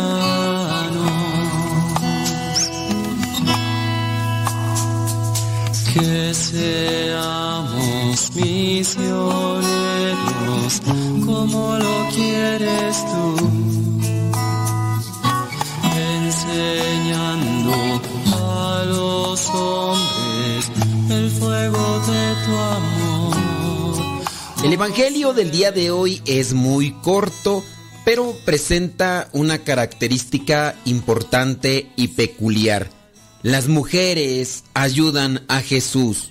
Estas mujeres están muy cerca de Jesús y quizá a nosotros no nos llame la atención esto, pero este acontecimiento era algo extraordinario, fuera de lugar, en la época de Jesús. Y para los que tienen algo de conocimiento con respecto a la cultura judía, saben que esto no era normal o que no es eh, común. Ahora podemos mirarlo en una situación no idéntica, pero sí muy cercana a lo que acontece con estos movimientos extremistas islámicos. La mujer prácticamente no era tomada en cuenta en la sociedad. Aquí entonces Jesús no discrimina a nadie y esto es una base que sienta Jesús para que los cristianos no tendamos a discriminar. Los cristianos tendríamos que luchar contra toda discriminación, sea por la razón que sea. Ese vendría a ser un punto para reflexionar. No discriminar. Aquí se discriminaba en aquellos tiempos a las mujeres. Jesús no lo hace y permite que estas mujeres estén allí ayudando en lo que se necesita. Otra reflexión. Veamos pues que le están acompañando. Hacer camino en la vida, en las circunstancias de cada uno de nosotros. Muchas veces hablamos de eso. nos acompañamos, por ejemplo, yo en la vida religiosa, ustedes en la vida matrimonial, pues han elegido, han escogido a, a alguien que les acompañe ahí día con día. Hace unos días platicaba yo con un señor que pues se encuentra separado de su esposa. Y a lo mejor ustedes piensan que él fue el que hizo cosas malas y que por eso vino la separación. Mas no es así, son casos también extraordinarios.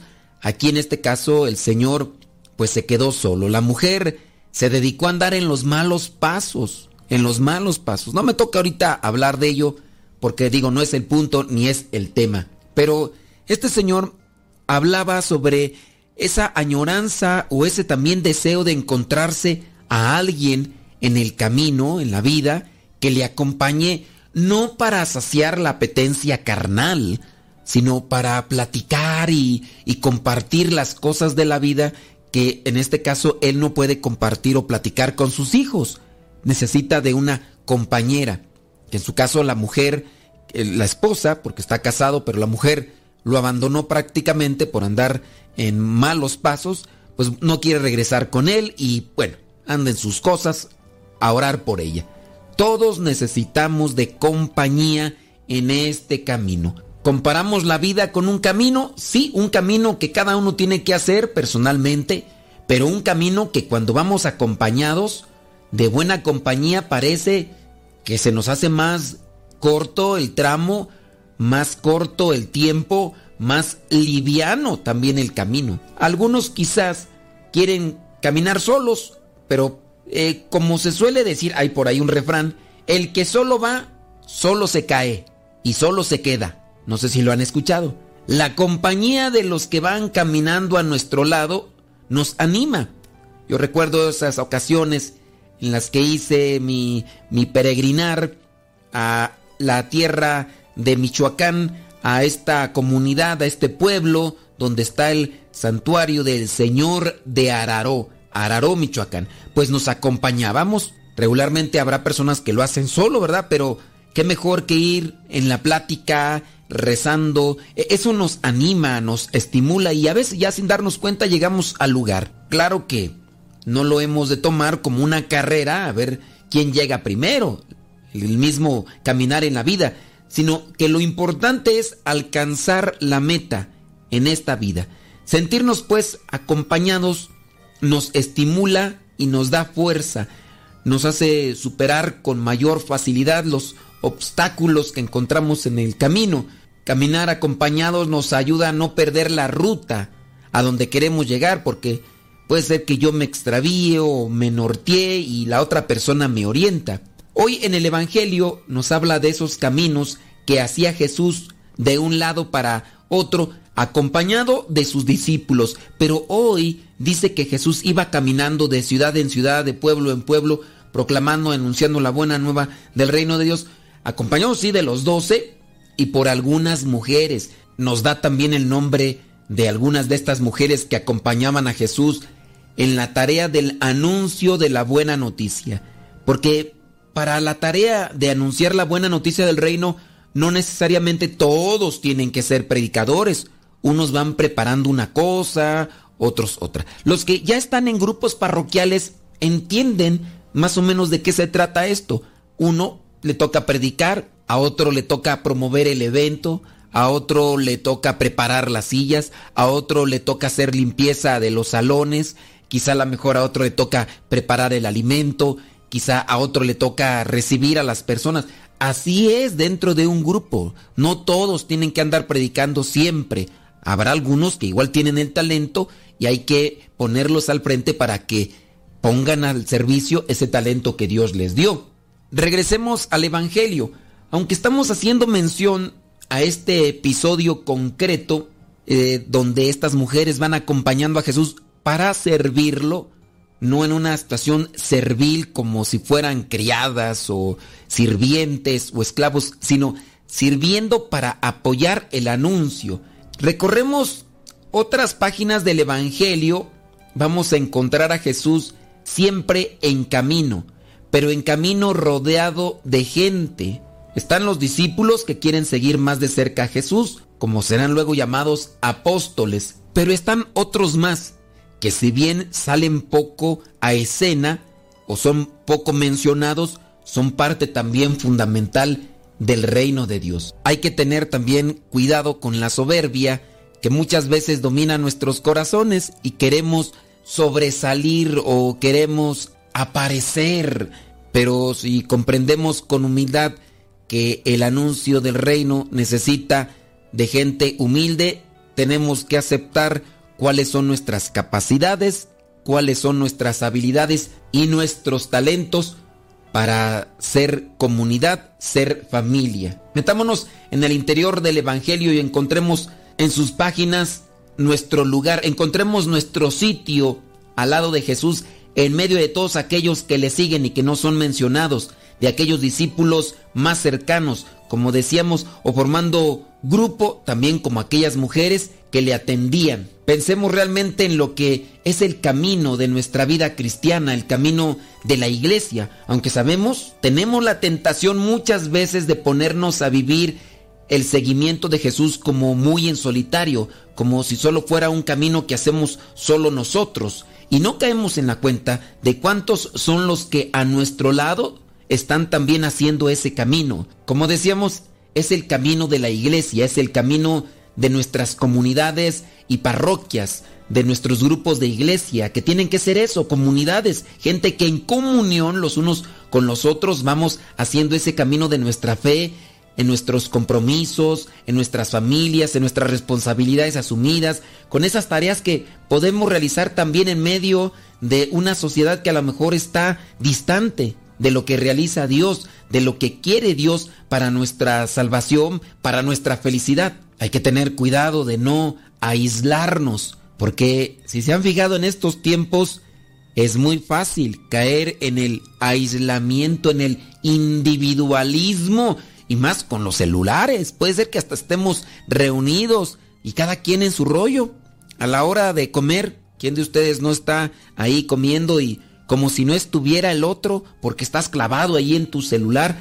Ahí mismo nos aislamos y nos vamos haciendo insensibles despreocupados de las necesidades del otro. Muchas veces cuando vamos a misa, los domingos o el día que vaya, da la impresión que cada uno va a lo suyo, a escuchar o a celebrar su misa, a realizar su cumplimiento personal, como si nuestra presencia allí nada tuviera que ver de nuestra relación con los otros, con los que están participando o también viviendo aquella celebración. Tratemos y esforcémonos de mirar más a los que están a nuestro lado, conozcamos más a los que con nosotros están en la misma celebración, son esa comunidad de la que yo también soy miembro.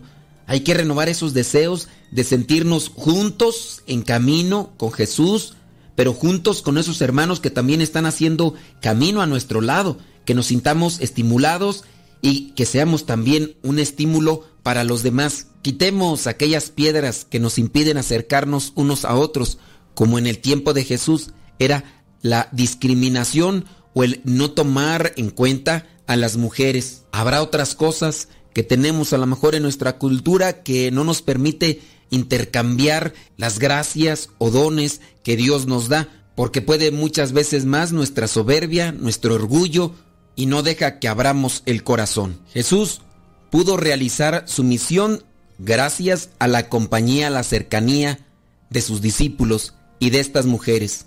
Nosotros tenemos también una misión que cumplir y vamos a poderla realizar en la medida en que cada uno de nosotros ponga lo que le toca como comunidad. Abramos pues con humildad nuestro corazón a Dios, al Espíritu Santo, para que Él habite en nosotros y así lo dejemos a Él manifestar con nuestras palabras y con nuestras actitudes. Cuánto me amas Jesús, qué infinito tu amor, moriste para salvarme. Cuánto me amas Jesús,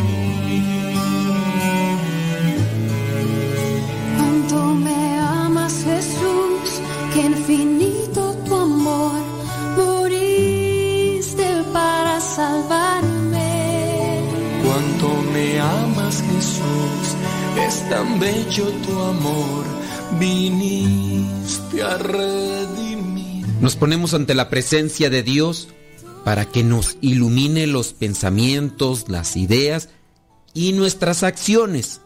Nuestros movimientos y nuestra caminar en esta vida siempre vayan concorde a la justicia y la paz.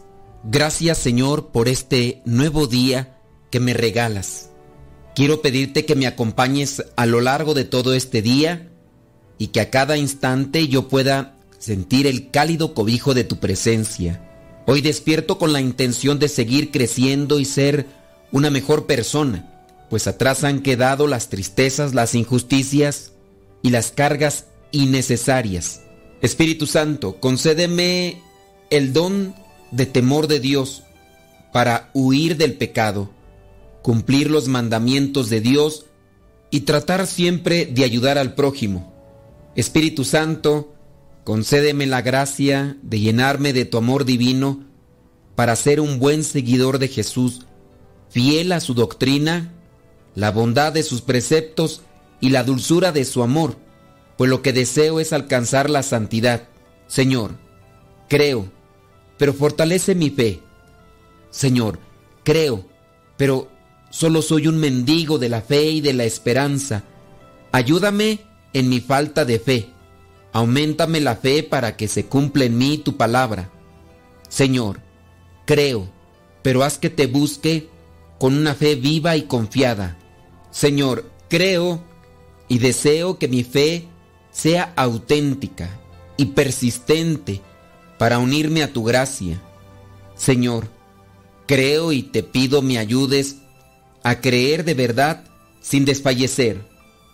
Te suplico que me ayudes a caminar con la fe, prudencia y fuerza. Dame la sabiduría necesaria para poder hacer buenas elecciones. Líbrame siempre de todo mal y bendice mi vida, también la vida de aquellas personas que día a día caminan conmigo. Por favor, orienta nuestros pasos en esta jornada. Acompáñanos en el propósito de ganar el sagrado sustento para nuestro hogar y permite que en nuestras vidas florezca el éxito, la felicidad, el bienestar y la abundancia. Padre amado, mi propósito en este día es dar lo mejor de mí, hacer a cada instante tu voluntad y ser un humilde instrumento de tu obra. Por favor, revísteme de tu bondad y permite que aquellos que se acerquen a mí puedan sentir tu presencia.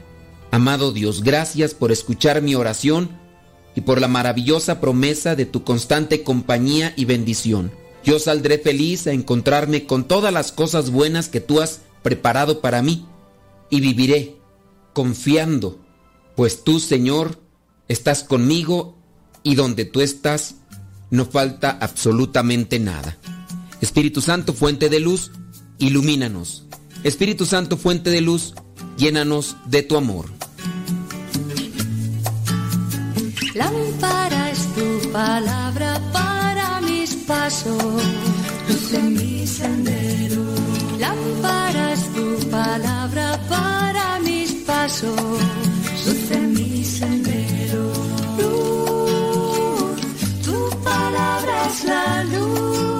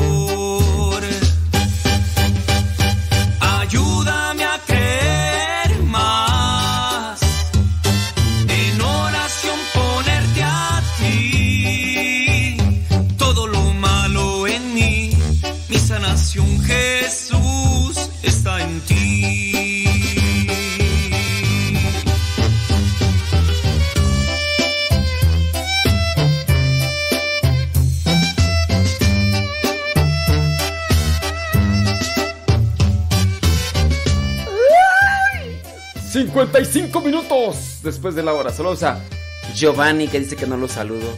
¿Cómo no, Giovanni? ¿Cómo yo? ¿Cómo no?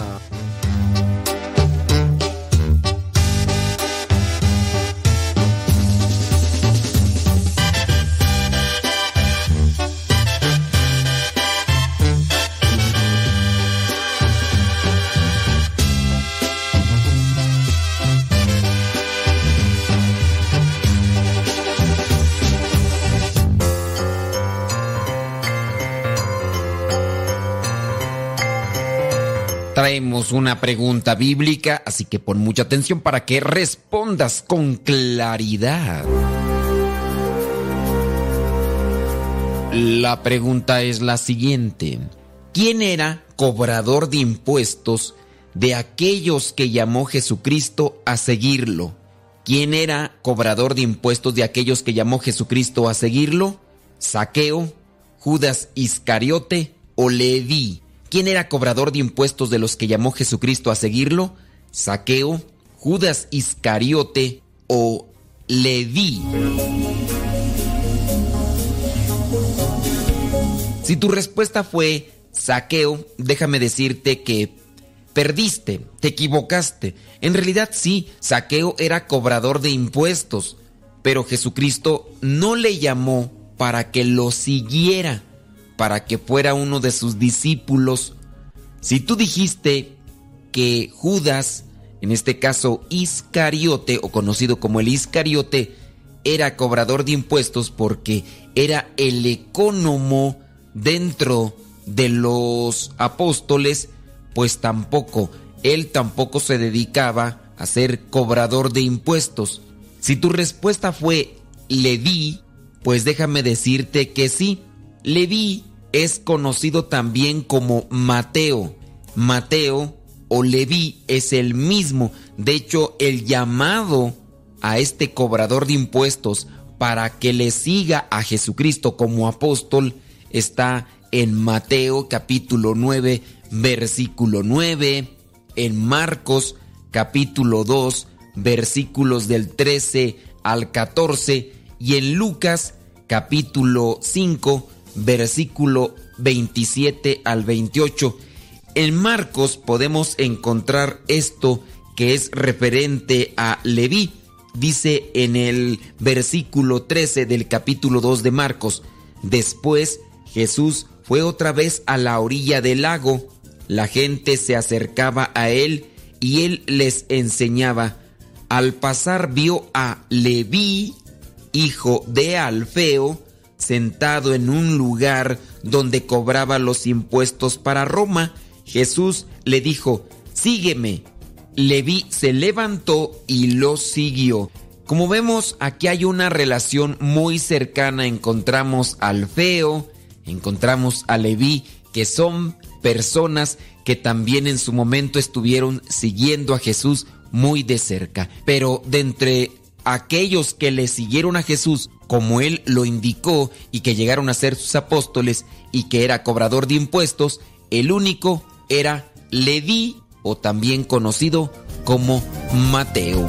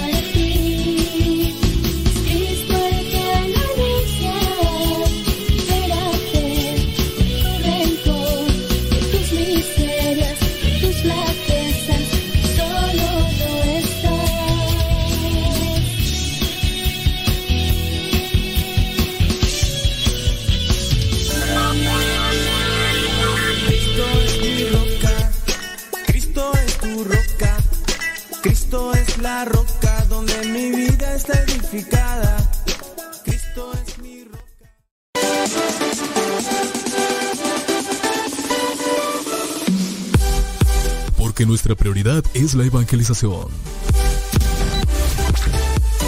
Transmitimos las 24 horas del día. Los 365 días del año. Llegando hasta tus oídos en las diversas plataformas digitales. Sigue en sintonía de Radio Cepa, una radio que forma e informa.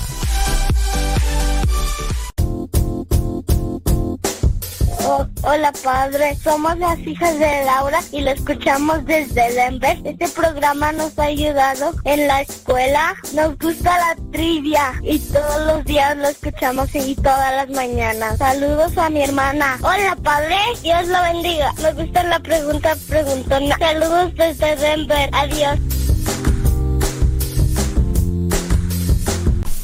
Estamos evangelizando por medio de la radio.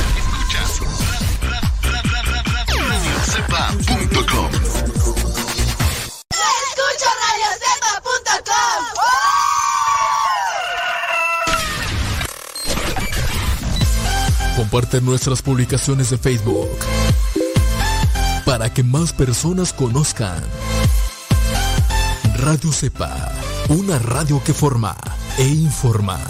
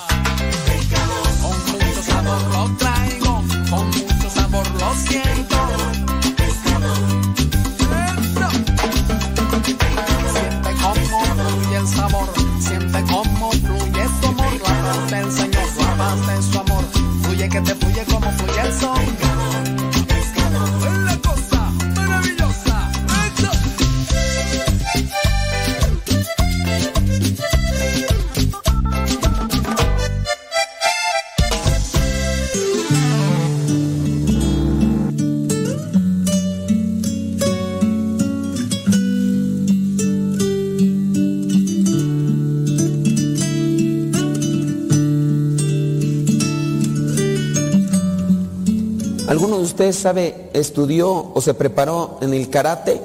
A ver, levante la mano, ¿quién se metió a estudiar karate? ¿Cuánto tiempo? ¿Tres años? ¿Cinta negra? No, ¿qué cinta llegó? ¿Blanca y media? Amarilla. ¿Qué, qué, qué- en qué taekwondo? ¿Y el niño? ¿También cinta negra? ¿No? ¿Cinta qué? ¿Verde? ¿Azul? Ay, hijuela. Tengo un hermano que, de sangre que llegó a cinta negra y no, no, se, no se tituló, porque creo que después que tiene algo así titularse para ser senseis o maestros, algo así. Una de las cosas que hay dentro de lo que es el karate, a lo que me platicaba a mí, es tener también armonía interior, controlarse. Porque uno sabe aventar golpes o tienen esa técnica de aventar golpes, defensa y demás, pero principalmente es controlarse. Si no tienen control, mm, no, en realidad no funcionó entonces la técnica o la preparación, la función. Uno tiene que tener una formación integral, ya sea para hacer el split, abrirse completo. ¿Se abrió split completo? Ellos sí, no, pues están chavos. Ya cuando uno está grande, no, ya apenas agacha uno ya. Está difícil. Pero el, es un trabajo completo. Uno tiene que armonizar sentimientos, coraje, incluso hasta la misma alegría, uno tiene que controlarla. Y cuando uno logra hacer eso, uno puede uno ser, eh, decir, aprendiste bien y lo llevas y lo ejecutas a cabo. Eh, nosotros, creo que muchas de las veces ah, nos hace falta cierto tipo de técnicas o fórmulas o eh, incluso constancia para prepararnos bien en el sentido integral interno de las emociones. Levante la mano de ustedes, ¿quién es bien enojón y explota? Ay, ahorita nadie, ¿no? Ay, Dios. Todos, yo creo. Bueno, depende. No todos, yo creo. Hay gente que le corre a tole por las venas. Ni fu ni fa. Pero hay gente que a lo mejor sí explota con cualquier cosa. A lo mejor igual la persona que ya no se inmuta, que ya no...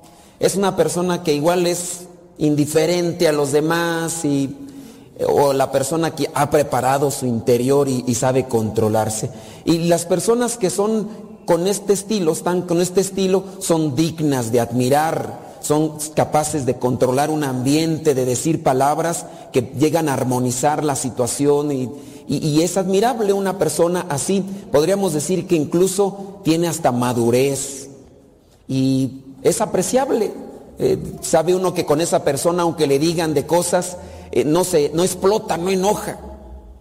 Pero yo creo que estamos muchos de nosotros que apenas nos dicen algo que no nos gusta y ya inmediatamente nos ponemos hasta la sangre, se nos sube aquí a la cara y, y hasta empieza uno a bufar como los toros para...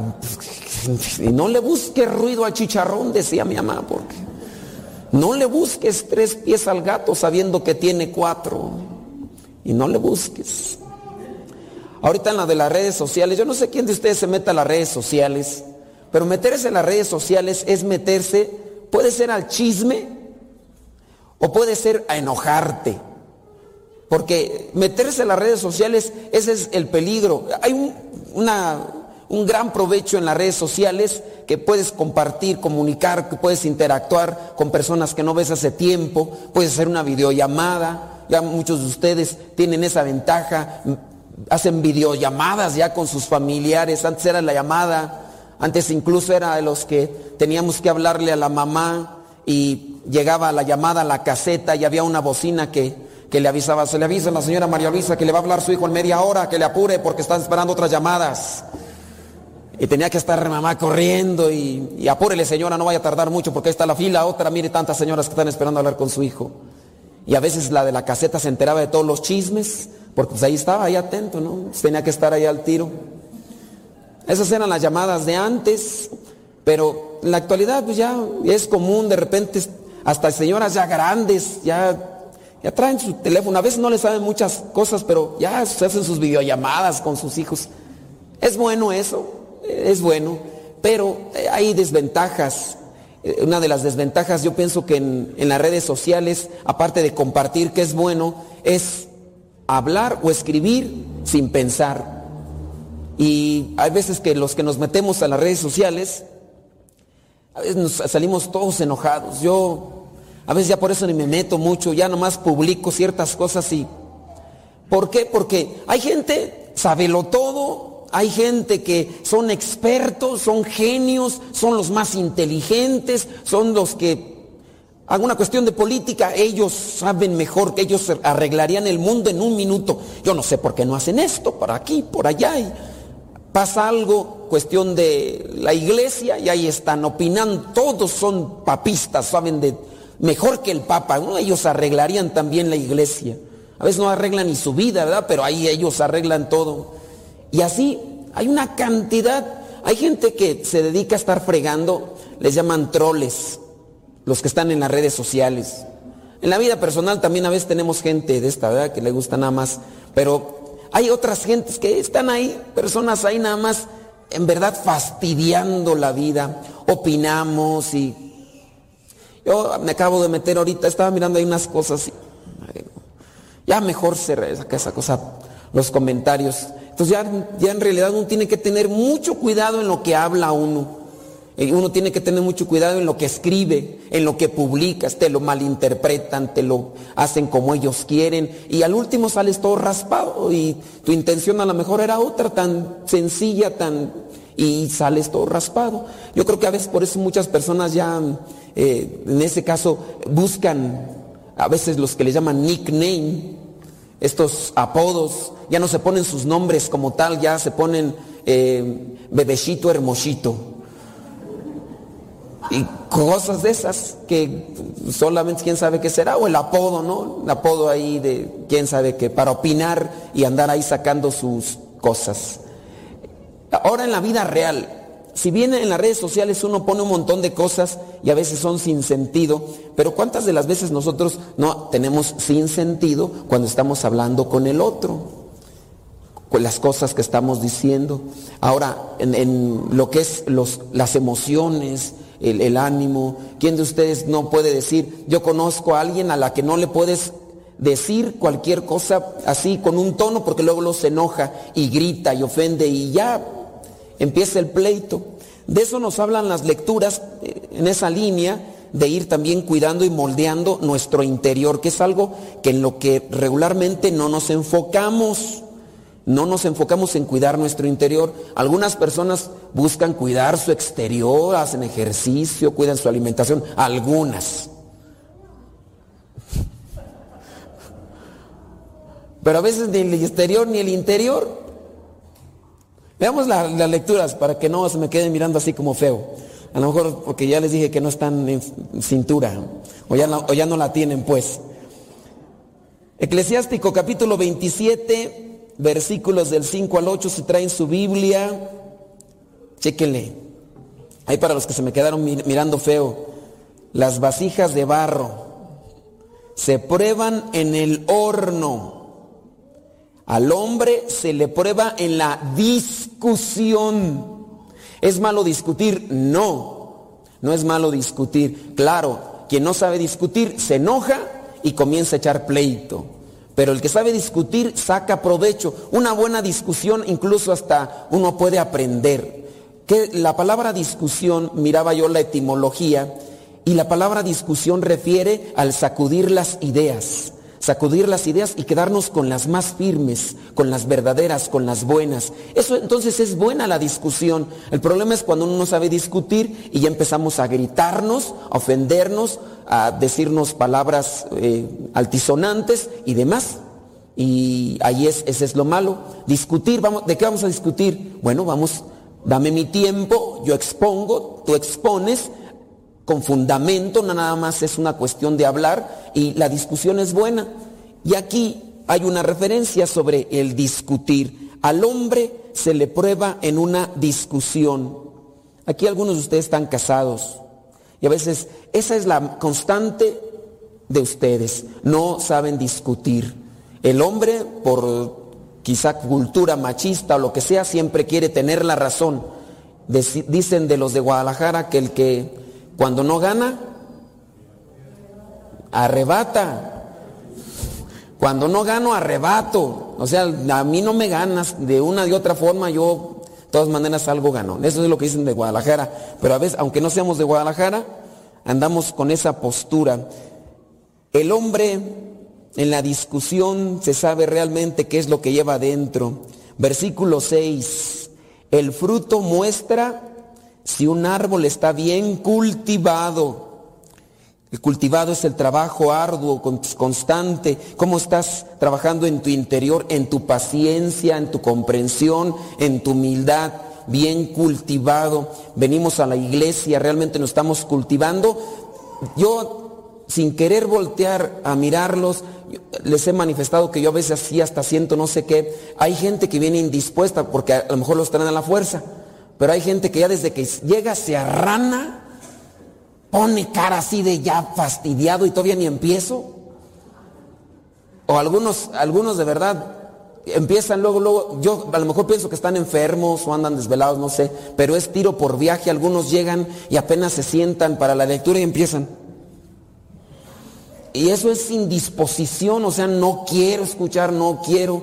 Si vienes a misa, tendrías que cultivar tu vida espiritual. Voy a ver qué me dice la primera lectura. Es cultivar, trabajar. La segunda lectura, captaste algo, traes tu Biblia, subráyale. Pero la gente, cuando viene indispuesta, sale de aquí y alguien le podrá echar en cara. Acabas de salir en misa, mira nada más cómo sales.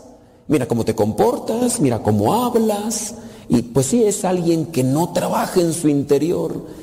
Tenemos esta oportunidad de venir cada ocho días, los que vienen cada ocho días, los que vienen todos los días, cultivar nuestro interior. ¿Qué es lo que nos dice Dios? Eso mismo nos lo puede decir un familiar. Nos pueden decir, eres muy orgulloso, eres muy soberbio. Y cuando nos lo dice un familiar cercano, hay expresiones como la de, ¿y tú vendes piñas o qué? O sea, otra, el burro hablando de orejas, ¿no? O sea, me dices a mí cuando, pues, pues no, no, no. Pero eh, viene el momento en el que lo escuchas por medio de otra persona o por medio de la lectura y como que ya, ay, sí es cierto, tiene razón. Ya están, te están codeando, ahí te hablan, ahí te hablan, ¿no? Pues no te lo digo yo, te lo digo a ti, mija, para que me entiendas, no era. Y puede ser que por ahí ya hay algo que está trabajando. Pero si hay indisposición, si hay la gente y de verdad yo he visto algunos, no quiero veas mirar porque no voy a decir que le estoy echando. Pero he visto algunos que hasta se, así como que se echan para atrás, así como que, ay, las pedradas para que resbalen para allá, no sé, otro lado. A mí no, a los demás, no pues, sé por qué no vino fulana, sutana. Al final de cuentas eso es trabajar en el interior. A ver, ¿soy yo de este tipo de personas cuando discuto? ¿Quién de ustedes discutió esta semana y quedó enojado? Quedó hasta ni, ni se hablan, o si se hablan, se hablan a fuerzas. O ya nomás levantan la gente con mi látigo de desprecio. Y ya se les nota, ya han de enojado, han de enojado, la forma en que cuelga la jeta o levanta el ojo. La diferencia se ve. ¿Quién de ustedes no, no discutió bien y salió de pleito durante esta semana? Eso, la lectura nos llama, ahora te hay una prueba, se te está probando tu interior. Miraba yo un fulano que decía, hay veces que nada más nosotros son, sonreímos para la fotografía, andamos así.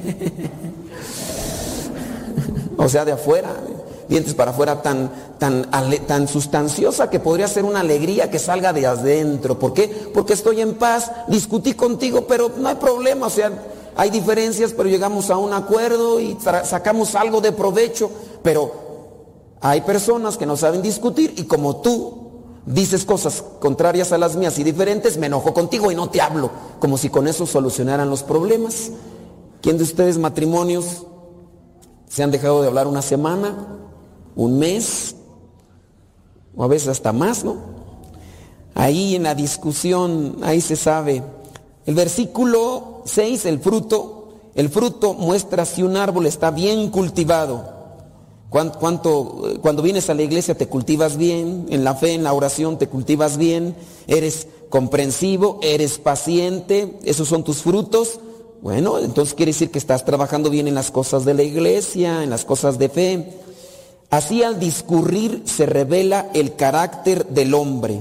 Discurrir refiere al plantear las ideas, al, al discurso, a la reflexión que se hace de las cosas cuando uno está reflexionando de las cosas, uno es de los que no, no tiene reflexión, de todo se enoja, él siempre quiere tener la, razón, pero piénsale un poquito, cabezón, analiza las cosas, no, tú estás mal, ya dije, y no me digas más, y cállate.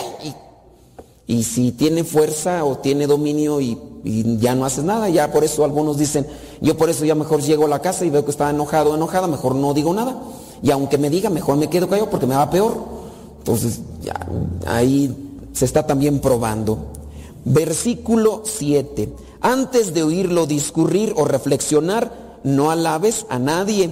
Así se prueba a una persona. Si buscas la honradez, la alcanzarás y te adornará como manto precioso. Vámonos ahora al Evangelio, un Evangelio que es muy sencillo sin necesidad de andar haciendo una profundización teológica. Encontramos lo que son unos esquemas muy del sentido común. Sin necesidad de que te los expliquen los entiendes. Un ciego puede guiar a otro ciego. No, no, no. Uno que es enojón puede decirle otro que no sea enojón. No, no puede. Uno que es envidioso puede decirle al otro, no seas envidioso. Uno que es soberbio le puede decir al otro, no seas soberbio. No, no, no, no se puede. Necesitamos abrir los ojos, pero abrir los ojos a una realidad, no solamente en el sentido de la vista, sino, bien, ¿dónde estamos situados? ¿Qué vocación tenemos? ¿Qué es lo que nos pide Dios? Abrir los ojos en el sentido así de, hago lo que me toca, me comporto como lo que soy. ¿Qué soy? Soy hijo de Dios principalmente. A ver, tú eres el, el, de la casa, eres el esposo, compórtate con madurez, pero a veces pareciera ser que mientras más grande uno se hace, más amargado, más frustrado, más tacaño, más gruñón, más enojón, más bilioso. Alguien puede decir, pues es que ya está viejito. Puede ser que sí, puede ser que sí, ya está viejito, pero eso no justifica, antes debería ser con mayor provecho, porque es más grande de edad, porque es el mayor, compórtate, porque se supone que has experimentado en el camino de la vida cómo trabajar tu interior y cultivarlo para que al final puedas dar un fruto que sea apetecible para los demás. Yo que me ha tocado compartir con algunos sacerdotes de por aquí por allá, en ocasiones veo algunos que digo Ave María Purísima y me hago para un lado porque está feo el asunto. Y pero me ha tocado a muy poquitos que los admiro. Me tocó en Ocotlán, en una ocasión que fui a una iglesia, encontré a un sacerdote de ochenta y tantos años. El sacerdote cuando celebraba era todo simpatía. Y hay veces que somos simpatía cuando estamos acá, pero ya cuando nos bajamos somos bien gruñones. Llegó el momento en el que el padre de la iglesia nos invitó a comer y ya pues no nos hicimos del rogar, ¿verdad? Ya, llegamos y ahí estaba el padrecito este.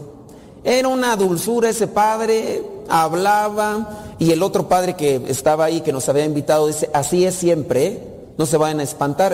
Hablaba con una calidez y sacaba los chistecillos y, cosas así gratas y yo cuando lo miraba dije, añoranzas de que uno pueda llegar a esa edad y tener esa actitud, jovialidad, alegría, espontaneidad, movilidad. No, que ya de repente uno llega a los 60 años. Ya momia de Guanajuato prácticamente. Ya todo le disgusta, todo, todo, ya que sale el sol, ay, el solazo. Mugre sol, no sale el sol, ay, a ver cuándo sale. Oh, ¿qué te gusta pues? Y tienen 60 años, algunos se sientan ofendidos pues. Pero 60 años, imagínense ya cuando llegue a más, ¿qué irá a ser de nosotros? Pobrecitos, no pobrecito de la gente que le rodea. Ahí sí está más agobiado el asunto. ¿Puede un, un ciego guiar a otro ciego? No. Tú podrás ayudar realmente a los demás, das consejos, pero ¿cómo los das? Vamos a la otra parte. Cuando uno quiere ayudar al otro en relación al sacarle la astilla del ojo a otra persona. Yo tenía, no sé si tengo, la verdad, hace muchos años, cuando yo estaba pequeño, allá una tía, una tía como de la tercera generación, no me acuerdo cuál, pero una tía, a mi papá andaba cargando pacas y estas pacas de, de lo que sobra del, del sorgo, le, le, cayó algo y él traía la incomodidad y pues le echaban gotas y mi papá se hacía así, así, pero ahí traía la incomodidad. Y pues ya ven en aquellos tiempos todavía que no se ocupaba eso de ir al, al oculista, lo demás, una de las tías ahí cercanas dice, yo, allá fulana de tal, ella sabe muy bien, cura los ojos. Y ya fuimos, llegamos con la tía, la buscamos. No, que es bien buena, dicen que hasta las espinas de nopal saca. Así las chiquititas. Y entonces ya llegamos y la tía dice, a ver, ya, tranquílense, tráigame un poquito de agua, le echó algo de agua en el ojo. ¿Quién sabe cómo le agarró? Trágame un pedacito de algodón. ¿Quién sabe cómo le metió el algodón? Y le saca tremenda astilla grande. Y ya después de que se la sacó, ya mi papá ya más tranquilo. Y le dijo, no, pues mira, nada más échate unas gotitas de manzanilla y listo. Pero obviamente decían, ella ya está grande, pero ve muy bien, no necesita lentes. Pues hay una realidad que se aplica. Como nosotros a veces queremos ayudar a los demás para cuando nosotros no hemos solucionado un problema familiar o un problema personal. Hace mucho tiempo vino una familia, espero que aquí no esté presente, no sea que se me vaya a armar el argüende luego. Vino una familia a quejarse, eh, la esposa y los hijos vinieron a quejarse del esposo. Casi de eso no hay, ¿verdad? Pero, pero la esposa y los hijos se quejaron del, del esposo. ¿Cuál era la queja? La queja era esta. El Señor está metido mucho tiempo en la iglesia. Uy, hasta da pláticas. Es bien bueno. Bien. No, hombre, en la iglesia lo tienen aquí. Después de San José está él. No, no, nomás no le ponen veladoras, nomás. Ya. Pero en la casa. Y eso es de lo que se venía a quejar la señora. Dice, allá cuando yo voy a la iglesia, me dicen, te sacaste la lotería. me dice, vive con él a ver si es cierto. Vive con él. Dice, bueno, para dar consejos a los matrimonios, cuando da las pláticas, viene un retiro. ¿Quién va a dar temas? Fulano de tal. Fulano, callo, es buenísimo, buenísimo. Y entonces el pleito era por qué? Porque maltrataba a los, a los hijos hasta el hecho de golpearlos. Y también a la esposa, maltratarla, pisotearla, humillarla y despreciarla más no poder. Llegó un momento en que la esposa y los hijos ya no aguantaron. Y primero vino conmigo la señora, ya, la señora, el mar de lágrimas, así como la que salía en Silvia Pinal, así, corriendo los chorros. Y dije, a lo mejor está exagerando, porque hay algunas señoras que le exageran. Pero ya después llegaron los hijos, y también, y me empiezan a describir cosas similares. Y ya al final, allá estaba el señor en la esquina, le dije, pues ahora díganle que pase él. Y no quería, dije, a ver, díganle que pase. No, cuando entró, agachó la cabeza. Y me decía, no, padre, me están levantando falsos. Mi esposa no me quiere, mis hijos. Dije, ¿por qué no levantas la cabeza? ¿Por qué no me miras a los ojos para decirme eso? Es que traigo una astilla en el ojo. Ay, ay, ay. Obviamente, pues allí estaba la esposa, estaban los hijos. Le dije, mire, si es verdad, analícese. Usted podrá echarme mentiras a mí, pero a Dios a usted, a Dios no lo engaña, así que tratemos de ser coherentes, busquemos de ser personas congruentes de lo que decimos de bueno a los demás, que los demás hasta nos pueden aplaudir, echar porras, decir, las, señoras les podrán decir a las, esposas, de estos, uy, te sacaste la lotería, mana, no, no, no, no, qué bárbara, qué bárbara. A lo mejor te puede ser de ese tipo de cosas, pero la casa. El refrán, si quieres conocer a Andrés, vive con él un mes y hasta antes del mes, ahí vámonos. Pegarle carrera. Hay que trabajar la tierra, el corazón. Y para eso viene la otra parte, con esa ya cerramos. No hay árbol bueno que pueda dar fruto malo, ni árbol malo que pueda dar fruto bueno. La boca habla de lo que el corazón está lleno. Nuestras acciones también tienen que hablar de lo que nuestro corazón está lleno. A veces somos artistas, somos buenos actores, actrices. Venimos a la iglesia dignos, propios, hasta con la cabeza así de ladito, muy místicos aquí. Pero en la casa, allá, allá donde ya no nos ven, ahí es otra cosa que le estamos echando al corazón. Y la otra, le echamos al corazón y hay que trabajarlo todos los días. En las discusiones donde se prueba al hombre, en los problemas, en las dificultades, es cuando se ve cuánto está macizo la persona por dentro. Y sin duda lo que nos va a ayudar mucho es cultivar la paciencia, la comprensión, la humildad, la generosidad, la alegría y cuando tengamos bien esas cosas equilibradas van a decir, esta persona es una persona madura. ¿Cuántos años tienes? Tengo veintitantos años. ¿Y te comportas todavía como una chamaquilla de 14 o de 15? ¿Todavía con tus berrinches? ¿Cualquier cosa chillas porque quieres que a fuerzas te den las cosas que quieres? ¿Cuántos años tienes? Tienes 40. ¿Cuántos años de casado? 20. ¿Y andas todavía de rabo verde? Andas todavía ahí soltándote aquí la camisa y para que te vean el pelo de guajolote como si fueras un jovencito. Y ya también la mujer, en ocasiones la mujer se arregla como si fuera una quinceañera y ya no le quedan esos vestidos apretados. Ya no. Ya la figura ya no, ya antes a lo mejor lucía, ahora no luce, ahora ya no, ya. Hay que también acomodarse eso ya. Nos hace falta madurez.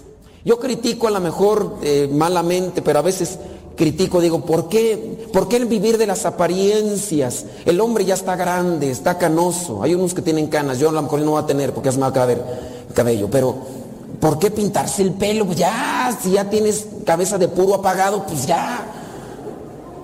Pero ¿por qué pintárselo? Pues bueno, aquí un aparentar que eres joven. Van a decir, pues mira, apareces jóvenes, pero eres bien inmaduro también. O sea, a lo mejor quieres como que equilibrarte. la juventud que quieres aparentar es lo misma de tu inmadurez que tienes. No lo sé, no estoy juzgando a los que quieran pintarse el pelo, píntenselo si quieren. Pero sean maduros. Sean. El burro hablando de orejas. Seamos. Seamos maduros. Ya cuando uno ya pasa ya el cuarto piso, ya nos dicen señores. Al rato me van a decir viejo. ¿Qué pasó ya viejo ya? Yo sí, en realidad sí me siento mal cuando voy a los, las tiendas y me dicen, ¿qué va a querer, señor? Pero pues es que hay que aceptar la realidad. Ya uno se mira al espejo ya, ya uno ya está todo traqueteado ya. Pero ojalá que también en la traqueteada, en la vejez, también se note la madurez.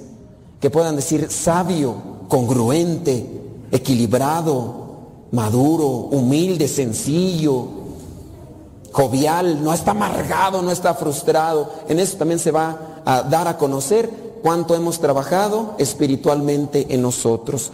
Pidámosle a Dios que nos ayude y nosotros dejémonos ayudar por Dios para que las cosas que cultivamos realmente den fruto de vida eterna.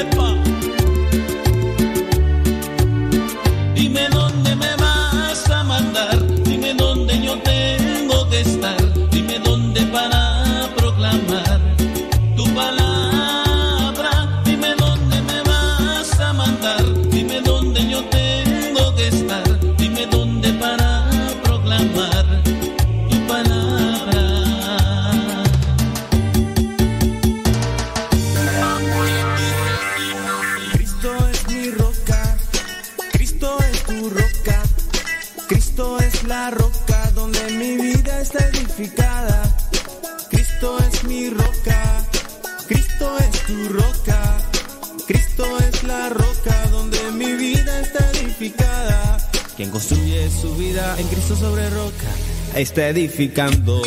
No habrá vientos ni corrientes que le derrumben su casa. Está sobre roca. Quien construye su vida en Cristo sobre roca está edificando. No habrá vientos ni corrientes que le derrumben su casa. Está sobre roca. Cristo es mi roca. Cristo es tu roca. Cristo es la roca donde mi vida está edificada. Cristo es mi roca.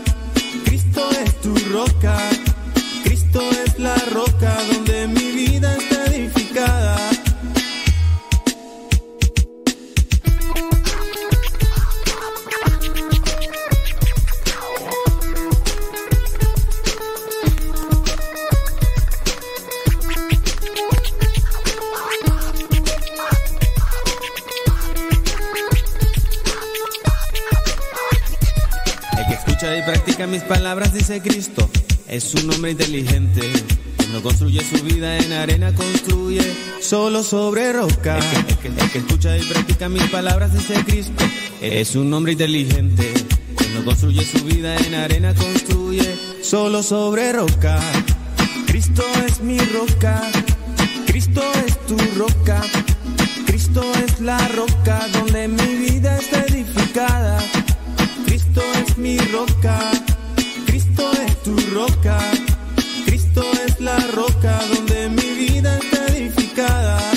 Escucha sus palabras como hombre inteligente, construyen la roca con buena simiente. La arena en tu vida es lo falso, fracaso. Tienes que luchar, tienes que luchar. Vida nueva, Cristo tu roca te dará. Si sientes tristeza, temor, debilidad, con Cristo tu roca tengo gozo, fortaleza y paz. Cristo es mi roca, Cristo es tu roca, Cristo es la roca donde mi vida está edificada. Cristo es mi roca, Cristo es tu roca,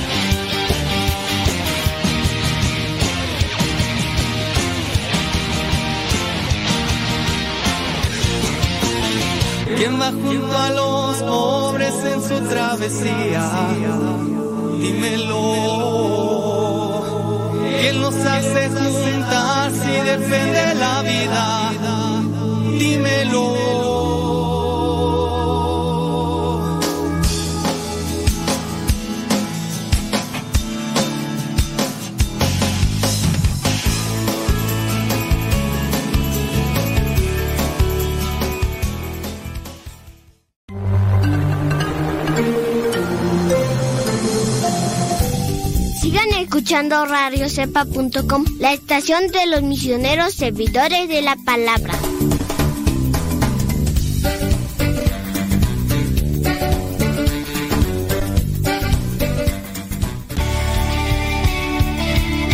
Padre muerto, hola, aquí estoy. ¿Me escuchas? No. Yo sé, te escucha, no. Adiós. Continúa con nuestra programación. Estás en radiocepa.com, emisora católica de los misioneros servidores de la palabra.